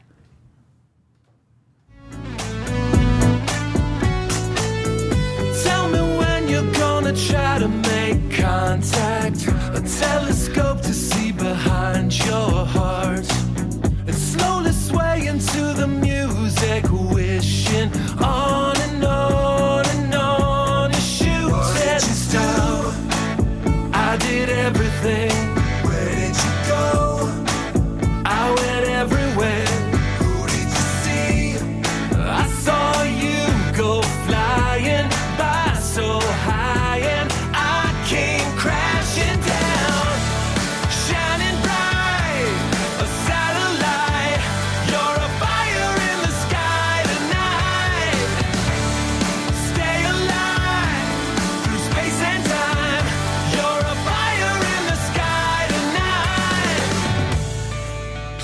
nice crescendo there. Yeah. That's pretty great. I know. I'm I'm I'm You're kind sh- of you're shocked. Well, I'm shocked because it is really great, and, Yeah. and that's wheelhouse for me. And That's I love that kind of stuff. Three and a half minute, exactly like that, jangly. Mhm. Yeah. But I'm going to tell you this, and it's the truth. If you put a fiddle in that, I'm not. I'm not trying to prove a point. I'm not trying to be silly. You put a fiddle, not even a fiddle, a twangy guitar, and that's a Sam Mendes song. And I'm not. I'm, that's what country is now. That literally is a. That's a country. If you put a little Is Sam Mendes a country guy? I believe so, right? Didn't I? Who am I thinking of? The I guy who's don't like, know. I don't have my phone or I'd look it up. But uh, I believe Sam Mendes is the guy. Wait, is he the American Beauty guy? Sam Mendes is a director. All right. Well, that's not a Sam Mendes song. I'm going to take that back. But there's a guy who's saying uh, it was about the the he's a, you know running red lights. No, that's Tiesto. I don't even know. My brain's all scrambled. Okay, it's but, okay. Uh, it's, but it's- literally, if you we're- add, we're you qu- could quarter past midnight. But you could country that up. You could add, like I said, you just a fiddle or a little twangy, a little twangy guitar. Uh, that's a country song, dude. And then we brand him as Slim Lawless. Oh, there you go. Right? Yeah, yeah. I like it. Yeah, I got to lose the Um, Alexi. They don't like the uh, the Ruskies over there. So, um, so I say that I know him through you. You didn't introduce me to Alexi Lawless. No, sir. But what? But you, uh, you texted me one day. Well, yeah, because he liked he, didn't he like one of your tweets or he retweeted your tweet if I remember correctly. yeah, he, was, he tweeted something about Rock Solid. yeah, and I contacted you. I'm like, and you were like, oh, that's cool. And I'm like, no, this is this is something. I didn't you even know. gotta- I didn't, you're like, uh, right. I said, you, may- you need to cultivate this. This is kind of a big deal for you. And then I'm I like, what are you texted you. talking about? Well, I texted you a screenshot with the amount of followers he had on Twitter, and I told you who he was. And I mean, he has a, a weekly gig on E ESPN. I mean, Yeah. it's like he's a It's- name. but- he's a he's a dude. So, but look, that sounds like a, that sounds like um uh, uh, Starfucker. I just No. I just tweeted at him, and then I said, if you ever want to, Wait a minute. You made me explain it, and then you make it. You say I made you sound like a star. No, no, fucker? no, I no, no. didn't. No, no, no. What I'm explaining is right. We where we op- we operate in a space where we have to seize upon any opening that we can possibly see. You know, I I'm followed by Vernon Reed of Living Color on Twitter. crazy. And he's he's tweeted me twice and written me. He's like, "Hey, great job!" This like he listens to the show.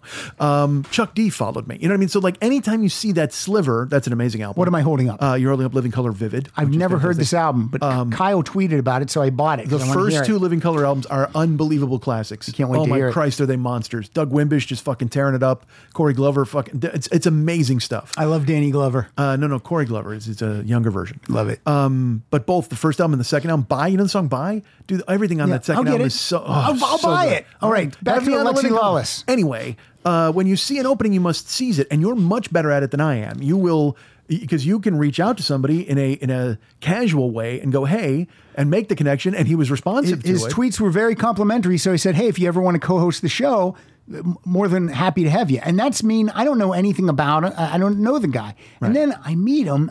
I love him. Yeah. the nicest guy. Yes, which is refreshing. It is refreshing. And uh, one of the was it the last album? He always jokes that me and Suzanne Dillingham, the concert wife, were the, he said he said you you two are the only two that like my music. He sent us his album, his last album. He sent it to us before he was even releasing it. He was just still recording it. He wanted to to see what we thought. Nice. Well, that's a tricky thing though, because he is. Uh, there is a, a I power. hated it. Well, there's No, I well, there's a didn't. power imbalance. It was Well, great. but the very fact you can even joke like that indicates you become friends. Yes. but there is a power imbalance uh, in the beginning certainly because he is a, a, a na- nationally, if not internationally, known name. But not to me. understood, but to the world or whatever. So you there is still that idea of you know he likes my show. I got to you know be on tenterhooks a Yeah. little bit here. So I understand. I do understand that instinct, but it's just fortuitous that you happen to really love his fucking music. And, Yes. and uh, and add me. You know what? You and the concert wife. Uh, I'm going to be the third wheel in that coupling, and I'm going to say I liked that song. We always we always ask him if he'll ever do any shows out here, and uh, and um, I forget what he says. Well, if he if- let's put it this way, if he believes that nobody really likes his music, Mm-hmm. he can't do a show because then he's going to go out and Out by my pool. play to well, all right that's a little different yeah me you and suze will be here socially distanced that's fine but if he if he thinks to himself really if he's because again his day job is soccer and Oh, and yeah, all yeah, of that he's all stuff. in on soccer. so the band is a lark essentially but he, it's passionate He seems to like soccer. yeah, he's okay at it. Yeah. but he he's very passionate about his music, which is great. But Yeah. that doesn't mean you want to put it out for public display Yeah. and see uh, some guy four beers in frown and walk away. you know what I mean? It's like it's like anything when you're getting on stage to do stand up or whatever the fuck. You you got to make sure you're ready to do it. and you'd like to go out. You know, he doesn't have to prove himself to anybody anymore. If we hired him to play, if I hired him to play out back for you, me, and Suzanne, what do we throw? What what kind of money do we throw him? I, he's your friend. I don't know. We'll give him a meal. I'll, I'll, I'll make whatever he wants. I'll grill up some shrimp. Yeah, that's your go-to. You're gonna grill up some I shrimp. grill some shrimp. That's my go-to. Let What me- do we? Let me ask you this. What do we give him money wise though? All right, say we each kick in a um, um, a hundo. We, we throw him a hundo. He each. gets three hundred dollars to perform a private concert for you, me, and Suzanne. and all he can eat shrimp. Le- Alexi, that's out there. But let me turn this around. Once Mm-hmm. on you. once the COVID's over, let me turn this around on you. You hire Alexi Lawless. We give him three hundred bucks. He sets up in the backyard. You're Yeah. grilling the shrimp. yeah, Internationally known performer. Works through E ESPN. People love him. Soccer, they know he's a household name in Mm-hmm. the Yeah, soccer yeah, yeah. world, in football, if you will. right. Attacked by raccoons dies. Oh my god, I thought you were going to go that we we secretly film it and bootleg it. No, I go. He's attacked and and and uh, his, they ravage his vocal cords. They attack him. That would be rough. Yeah, you got to eat. You got to wear that, buddy. That would be rough. You have to wear that. I was uh, back home, not this summer, not 2020, but I was back in my hometown in 2019, and I was meeting a, a girl and her hus- a girl from high school that I that I like a lot, Margie, and um, and her husband. We were meeting for dinner, and we met at a bar. And as I walk in the bar, there's a big TV on, and uh, Fox Sports is on, and Alexi's on the screen, and I it, I was just like, hey, you know what I mean? That's my guy. It was funny. That's awesome. It was funny. Was it funny? It was interesting. Did you feel that way when you saw basketball at the theater and I showed up on the screen? I never saw that movie. Stop your nonsense play along. Loved it. All right, here we go. You got uh, you got two more songs, and this one I think this one you don't even have to make up a story for. I won't. Uh, I'll tell you the truth that I uh, I saw this band first. Um, I saw you two in Hawaii. no, wait, are you telling a story? Or you're not telling a I'm, story. I'm t- uh, no, I'm gonna. This, we'll see. Who knows? Okay. I saw you two in Hawaii, uh, and Pearl Jam opened for them, and uh, the leads crazy. and, and two of the guys, three of the guys from this band were there as well. They played as well. Okay. Okay. Uh, and I saw them, and I was like, "Oh my god, who's this? Like, what the hell?" 'Cause Yeah. This is back in 2016. That's exciting. December of 2017, no, 16, I think. No, that's a lie. 2009.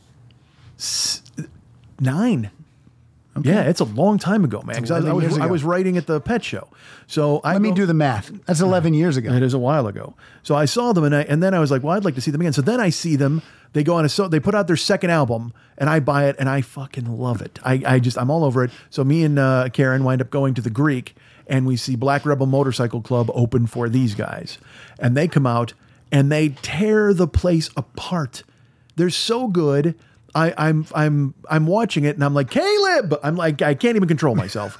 and they're so damn good. And I literally we leave that night and I go I'm never missing them. Like as Pearl Jam comes to town, I see them. Right, That's you just a do. band I see. But I was like these guys. That's go how on I the am with list. the Who. I go every Yeah. time. Th- And I, th- these guys go on the list. I'm like, I'm because I felt like, you know what? I kind of felt like they were mine. Mm. I found them on the first album, saw them at that gig in Hawaii, That's how I feel about the Beatles.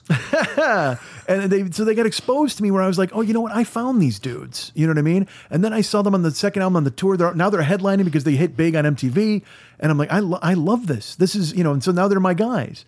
And then uh, and I've I've never seen them since. but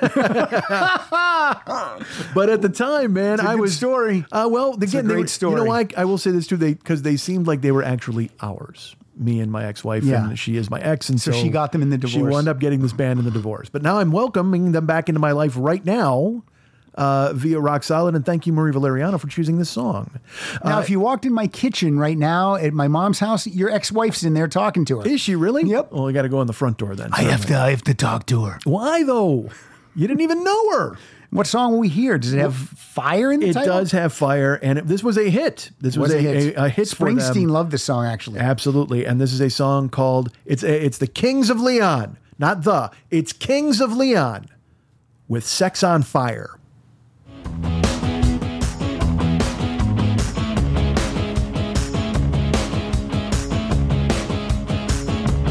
Lay where you're laying. Don't make a sound. I know they're watching, Sex on fire. No, no, no, no. watching. All the commotion. They they just they're a joyous sound. Hey, And live, it's better. has people talking. Talking. Yeah. oh.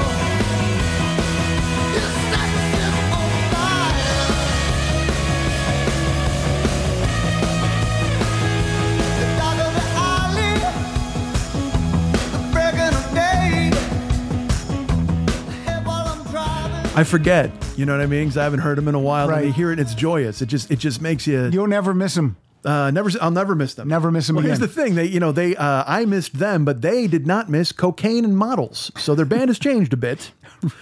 Uh, What happened? Uh, well, I from what I understand, whatever they. Uh, I think one of them's on the nod actually, which Oh. is he used to be anyway. Uh, Is that and- like being on the window pane? Uh, it's, it's uh, oh the ice. Yeah, tying it off. The ice. I'm what are saying- you? I'm gonna say anything? I'm gonna say anything. Um, but also then Caleb like married some like he was banging models. Oh, I he's think he married shooting the neon. Sure, he is. And then he like bought a restaurant. You know what I mean? Like Okay. he became a beautiful guy, and then he was on the Food Network. And you're like, wait, all right, these guys. They used to wear dirty jeans. What happened to these fellas? I think you know, that- I think the term "stay in your lane." Well, they betrayed. You know, again is that, and again they didn't betray anybody. They just grew. They grew up. You know, they were they were you know fucking ridiculous heroin cousins from Kentucky wherever they're from, and then they they f- decided to fit in skinny jeans and wear bolo ties and look good and bang models and found drugs and and their initial audience. Who just who liked them? Like I said, when they had crazy will o' the wisp hair and, and torn jeans and dirty shirts, and that's those people thought that they felt betrayed because they they poured a sheen over their music as they as they got older. They get- you know a Charlie or a Martin? Uh, ooh. I think it's a Michael actually. Michael Sheen. I like Michael Sheen the best. Yeah, he's my favorite Sheen brother. Charlie Charlie's amazing though, but he's no Martin. Um, this is my last song, although I do have a play out, but this is my last song that I picked for this. Okay, so I'm, show. should I leave? Am I no, no, done? no. Oh, I thought I was done. Okay. No, you have another song in your list. Oh, I do. Yeah, I do a song, then you do your song, then we promote, and then we do the play out. Why does Murray get the last song? That seems odd. You're the host. Well, no, I have the play out song. Ah, got it. All right, and we are at uh, we are at two hours and five minutes. The file stops at two hours and fourteen minutes. So just a warning to you, Mike, that I might have to start a new file. okay, whatever you A need. I third thought, one. I thought we were going to say we had to hurry up. I don't think we're gonna uh, you and me in nine minutes. No way. I, whatever you need to do. The two of us in nine minutes. Fuck, that. that, Yay, no way, right? Gabagadoo. Gravy. All right. I had the pleasure of interviewing this gentleman uh, a couple weeks ago. He talked to me for almost two hours. It's Cy Kernan. He's the lead singer of The Fix. I uh, I liked uh, I liked The Fix a lot before I interviewed him. I like him so much more after interviewing him because he was such a cool guy. I really, really enjoyed. We're on Zoom, but I, I really felt like it, it was like we were really, you know, it was great. I, I loved him. Nice. Loved him so much. And um, here's the thing, people. Um, if you want, if you want something, just keep trying because I went to the Fix's website and there's a contact button. Clicked on it, send an email. Got an e- got an email response pretty quickly within a day that said, "Sai's not doing any interviews right now." All right. I go to Facebook. I notice that for some reason I'm friends with him on Facebook. I send him a message directly. He answers within like an hour and said, Love to do it. When do you want to do it? Really? So I don't know what, I don't know who is running these websites. I don't know who the, uh, the, the gatekeeper is that just says no without even asking the artist. But that that never deters me. If I if that person says no, then I, I look for another avenue in. So Which is great. That's awesome. Just- just keep going. Let me say this now. So somehow you became friends with him on Facebook. You weren't aware of it. You I'm just not didn't aware of remember. how I did. Okay, so you're friends with him on Facebook. Yeah. But then you go to his website and you reach him out to him through the website, and you're told no. Yes. But then you realize, you know what? I'm actually friends with him on Facebook. That's a st- That's weird. Yeah. Uh, so why don't I try that way? I go back door, and then you reach out to him on Facebook, and then he accepts and he actually does the show. Yes. So would you say that one thing leads to another? Yes, I would say it. Very nice. Uh, and this song is from that album. Uh, the album's called Reach the Beach, and this is The Sign of Fire.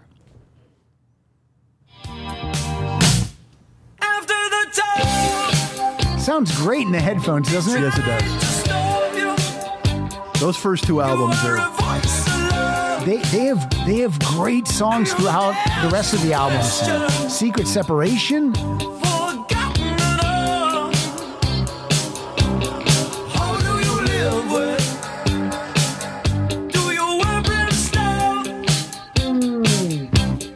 Give me the call.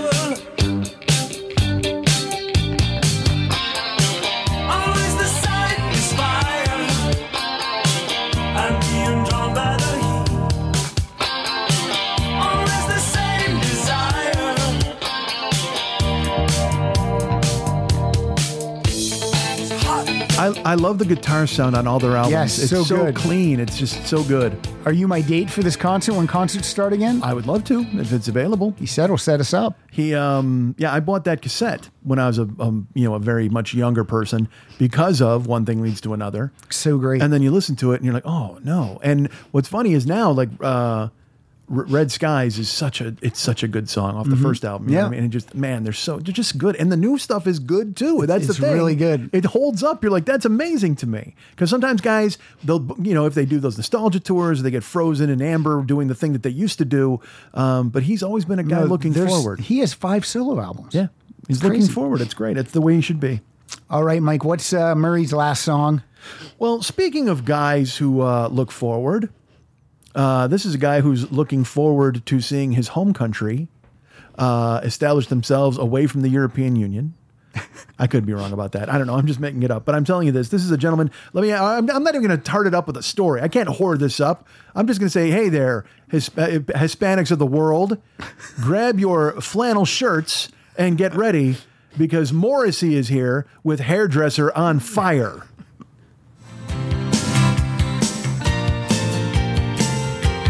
Sounds like Morrissey. And I don't know this song, do you? Yeah. Can you squeeze me into an empty page of your diary and psychologically save me? I've got faith in you. I sense the power in the fingers. Within an hour, the power could totally destroy me, or it could save my life.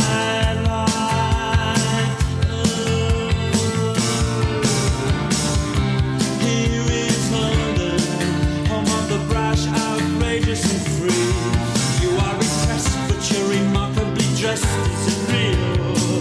And you're always busy, really busy, busy, busy. Uh, uh, hairdresser on fire, all around, slow and square. And you're just so busy. I'm going to pull back the uh, the curtain a little bit for uh, for you, Mike, for the listeners. All right. I watched the Susie Quattro documentary last night called Yes. Susie Q, available on Amazon Prime. I think you can rent it for a buck. And um, I loved it. Nice. And I reached out to Susie Quattro today, Mm-hmm. and she just emailed me. Hi, Pat. I am in the studio from the 12th through the 15th. Evening of the 15th could be doable. I am in the UK, so eight hours ahead of you. Could do around 7 p.m., which is 11 a.m. your time. Please advise you would need to send me a Zoom link. So amazing, Miss Quattro. Sounds like it's on. Oh, it's on. It's not officially, uh, uh, you know, uh, fucking booked, but I think that's pretty much on. Oh, it's on like Donkey Kong, Mike. It's a wild one. Uh, that's amazing. Well, good That's for you. Great. That's and a she, legend. And she just reached out. That's a legend. She reached out to me in person. Yeah. Love it. Well, I'm disappointed. Well, I mean, I'm not disappointed in that. I'm gr- that's great news, and I think it's fantastic. But uh, but you, sh- you could have back tagged Morrissey is what you should have done there because Morrissey is a, is an important gentleman as well. He's also a legend. He's got a lot of problems. His hairdresser's on fire. His girlfriend's in a coma. He's got all sorts of His terrible shirt's things too going on. tight. Hi, I'm Jackie Mason. Apparently. All right, we're at we're at two. I will say this about him: his Why? his songs uh, say nothing to me about my life. I will say that. All right, we're at two hours and twelve minutes. I'll Uh-huh. just tack the song on at the end, and we will wrap it up right here. Cool. Right now. All right. Um, Mike, let's do some promoting. Where can we find you? All things about Mike. And thank you for doing this, Mike. I Thank you appreciate for it. asking me. I'm So much glad. better than Murray. um, All right. Well, you guys can get me at Mike at MikeSchmidtComedy.com. You guys can f- be my friend at Facebook.com slash The 40 Year Old Boy. You can follow me at Twitter.com slash The 40 Year Old Boy. I'm on Instagram and Snapchat at Mike40YOB. And I have a Twitch channel called Twitch.tv slash The 40 Year Old Boy. You can come watch me stream games, play puzzles, and have a good time. I interact with the stream a lot. Uh, also, there's YouTube.com slash The 40 Year Old Boy. 12 years of the archive of the podcast, all available for you to listen to right there. And also, the podcast is the most important thing. It's the base of this pyramid. The 40 Year Old Boy podcast available wherever you're going to find podcasts, the Apple Podcast space, Spotify, and everywhere in between. The 40 Year Old Boy, please go and listen and let me know you did. Hey, and uh, for Murray, you can follow him at Murray V. You can listen to the uh, Road Stories podcast Also, you can follow me at Pat underscore Francis or follow the show at Rock Solid Show. Patreon is at patreon.com forward slash rock solid podcast. Go over there, throw us two bucks a month. You can win prizes. I give prizes out weekly, and uh, I'm really serious about the Patreon page. I do my best to keep everything uh, moving over there. So, that's it for the show. Oh, two hours and 14 minutes. It's going to stop in a minute. I know it's going to. I'm still talking. That's it for us. Here's the playout song. Enjoy Earth, Wind, and Fire singing Serpentine Fire.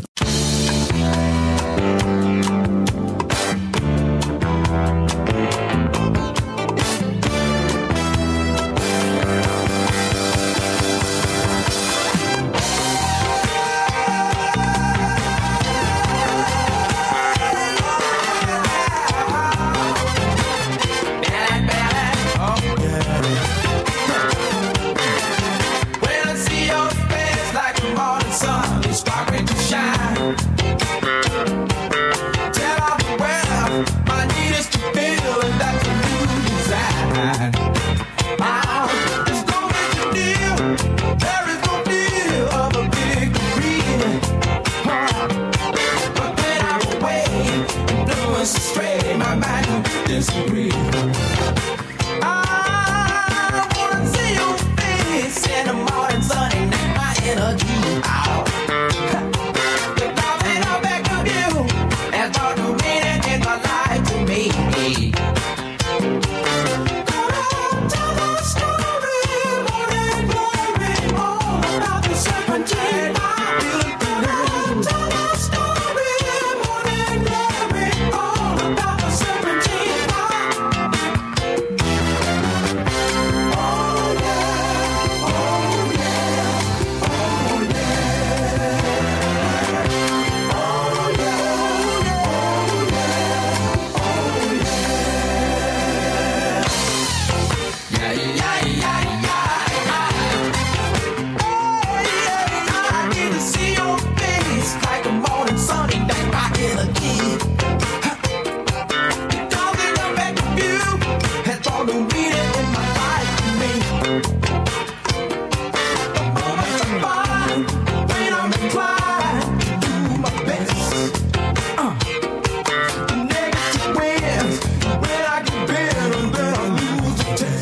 Not many times.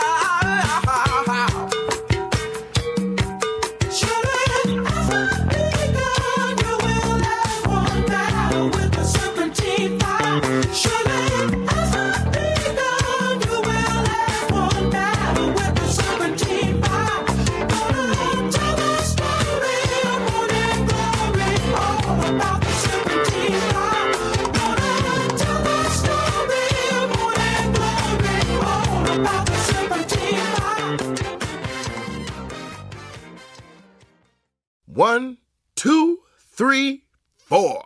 Those are numbers, but you already knew that. If you want to know what number you're going to pay each month for your car, use Kelly Blue Book My Wallet on Auto Trader. They're really good at numbers. Auto Trader.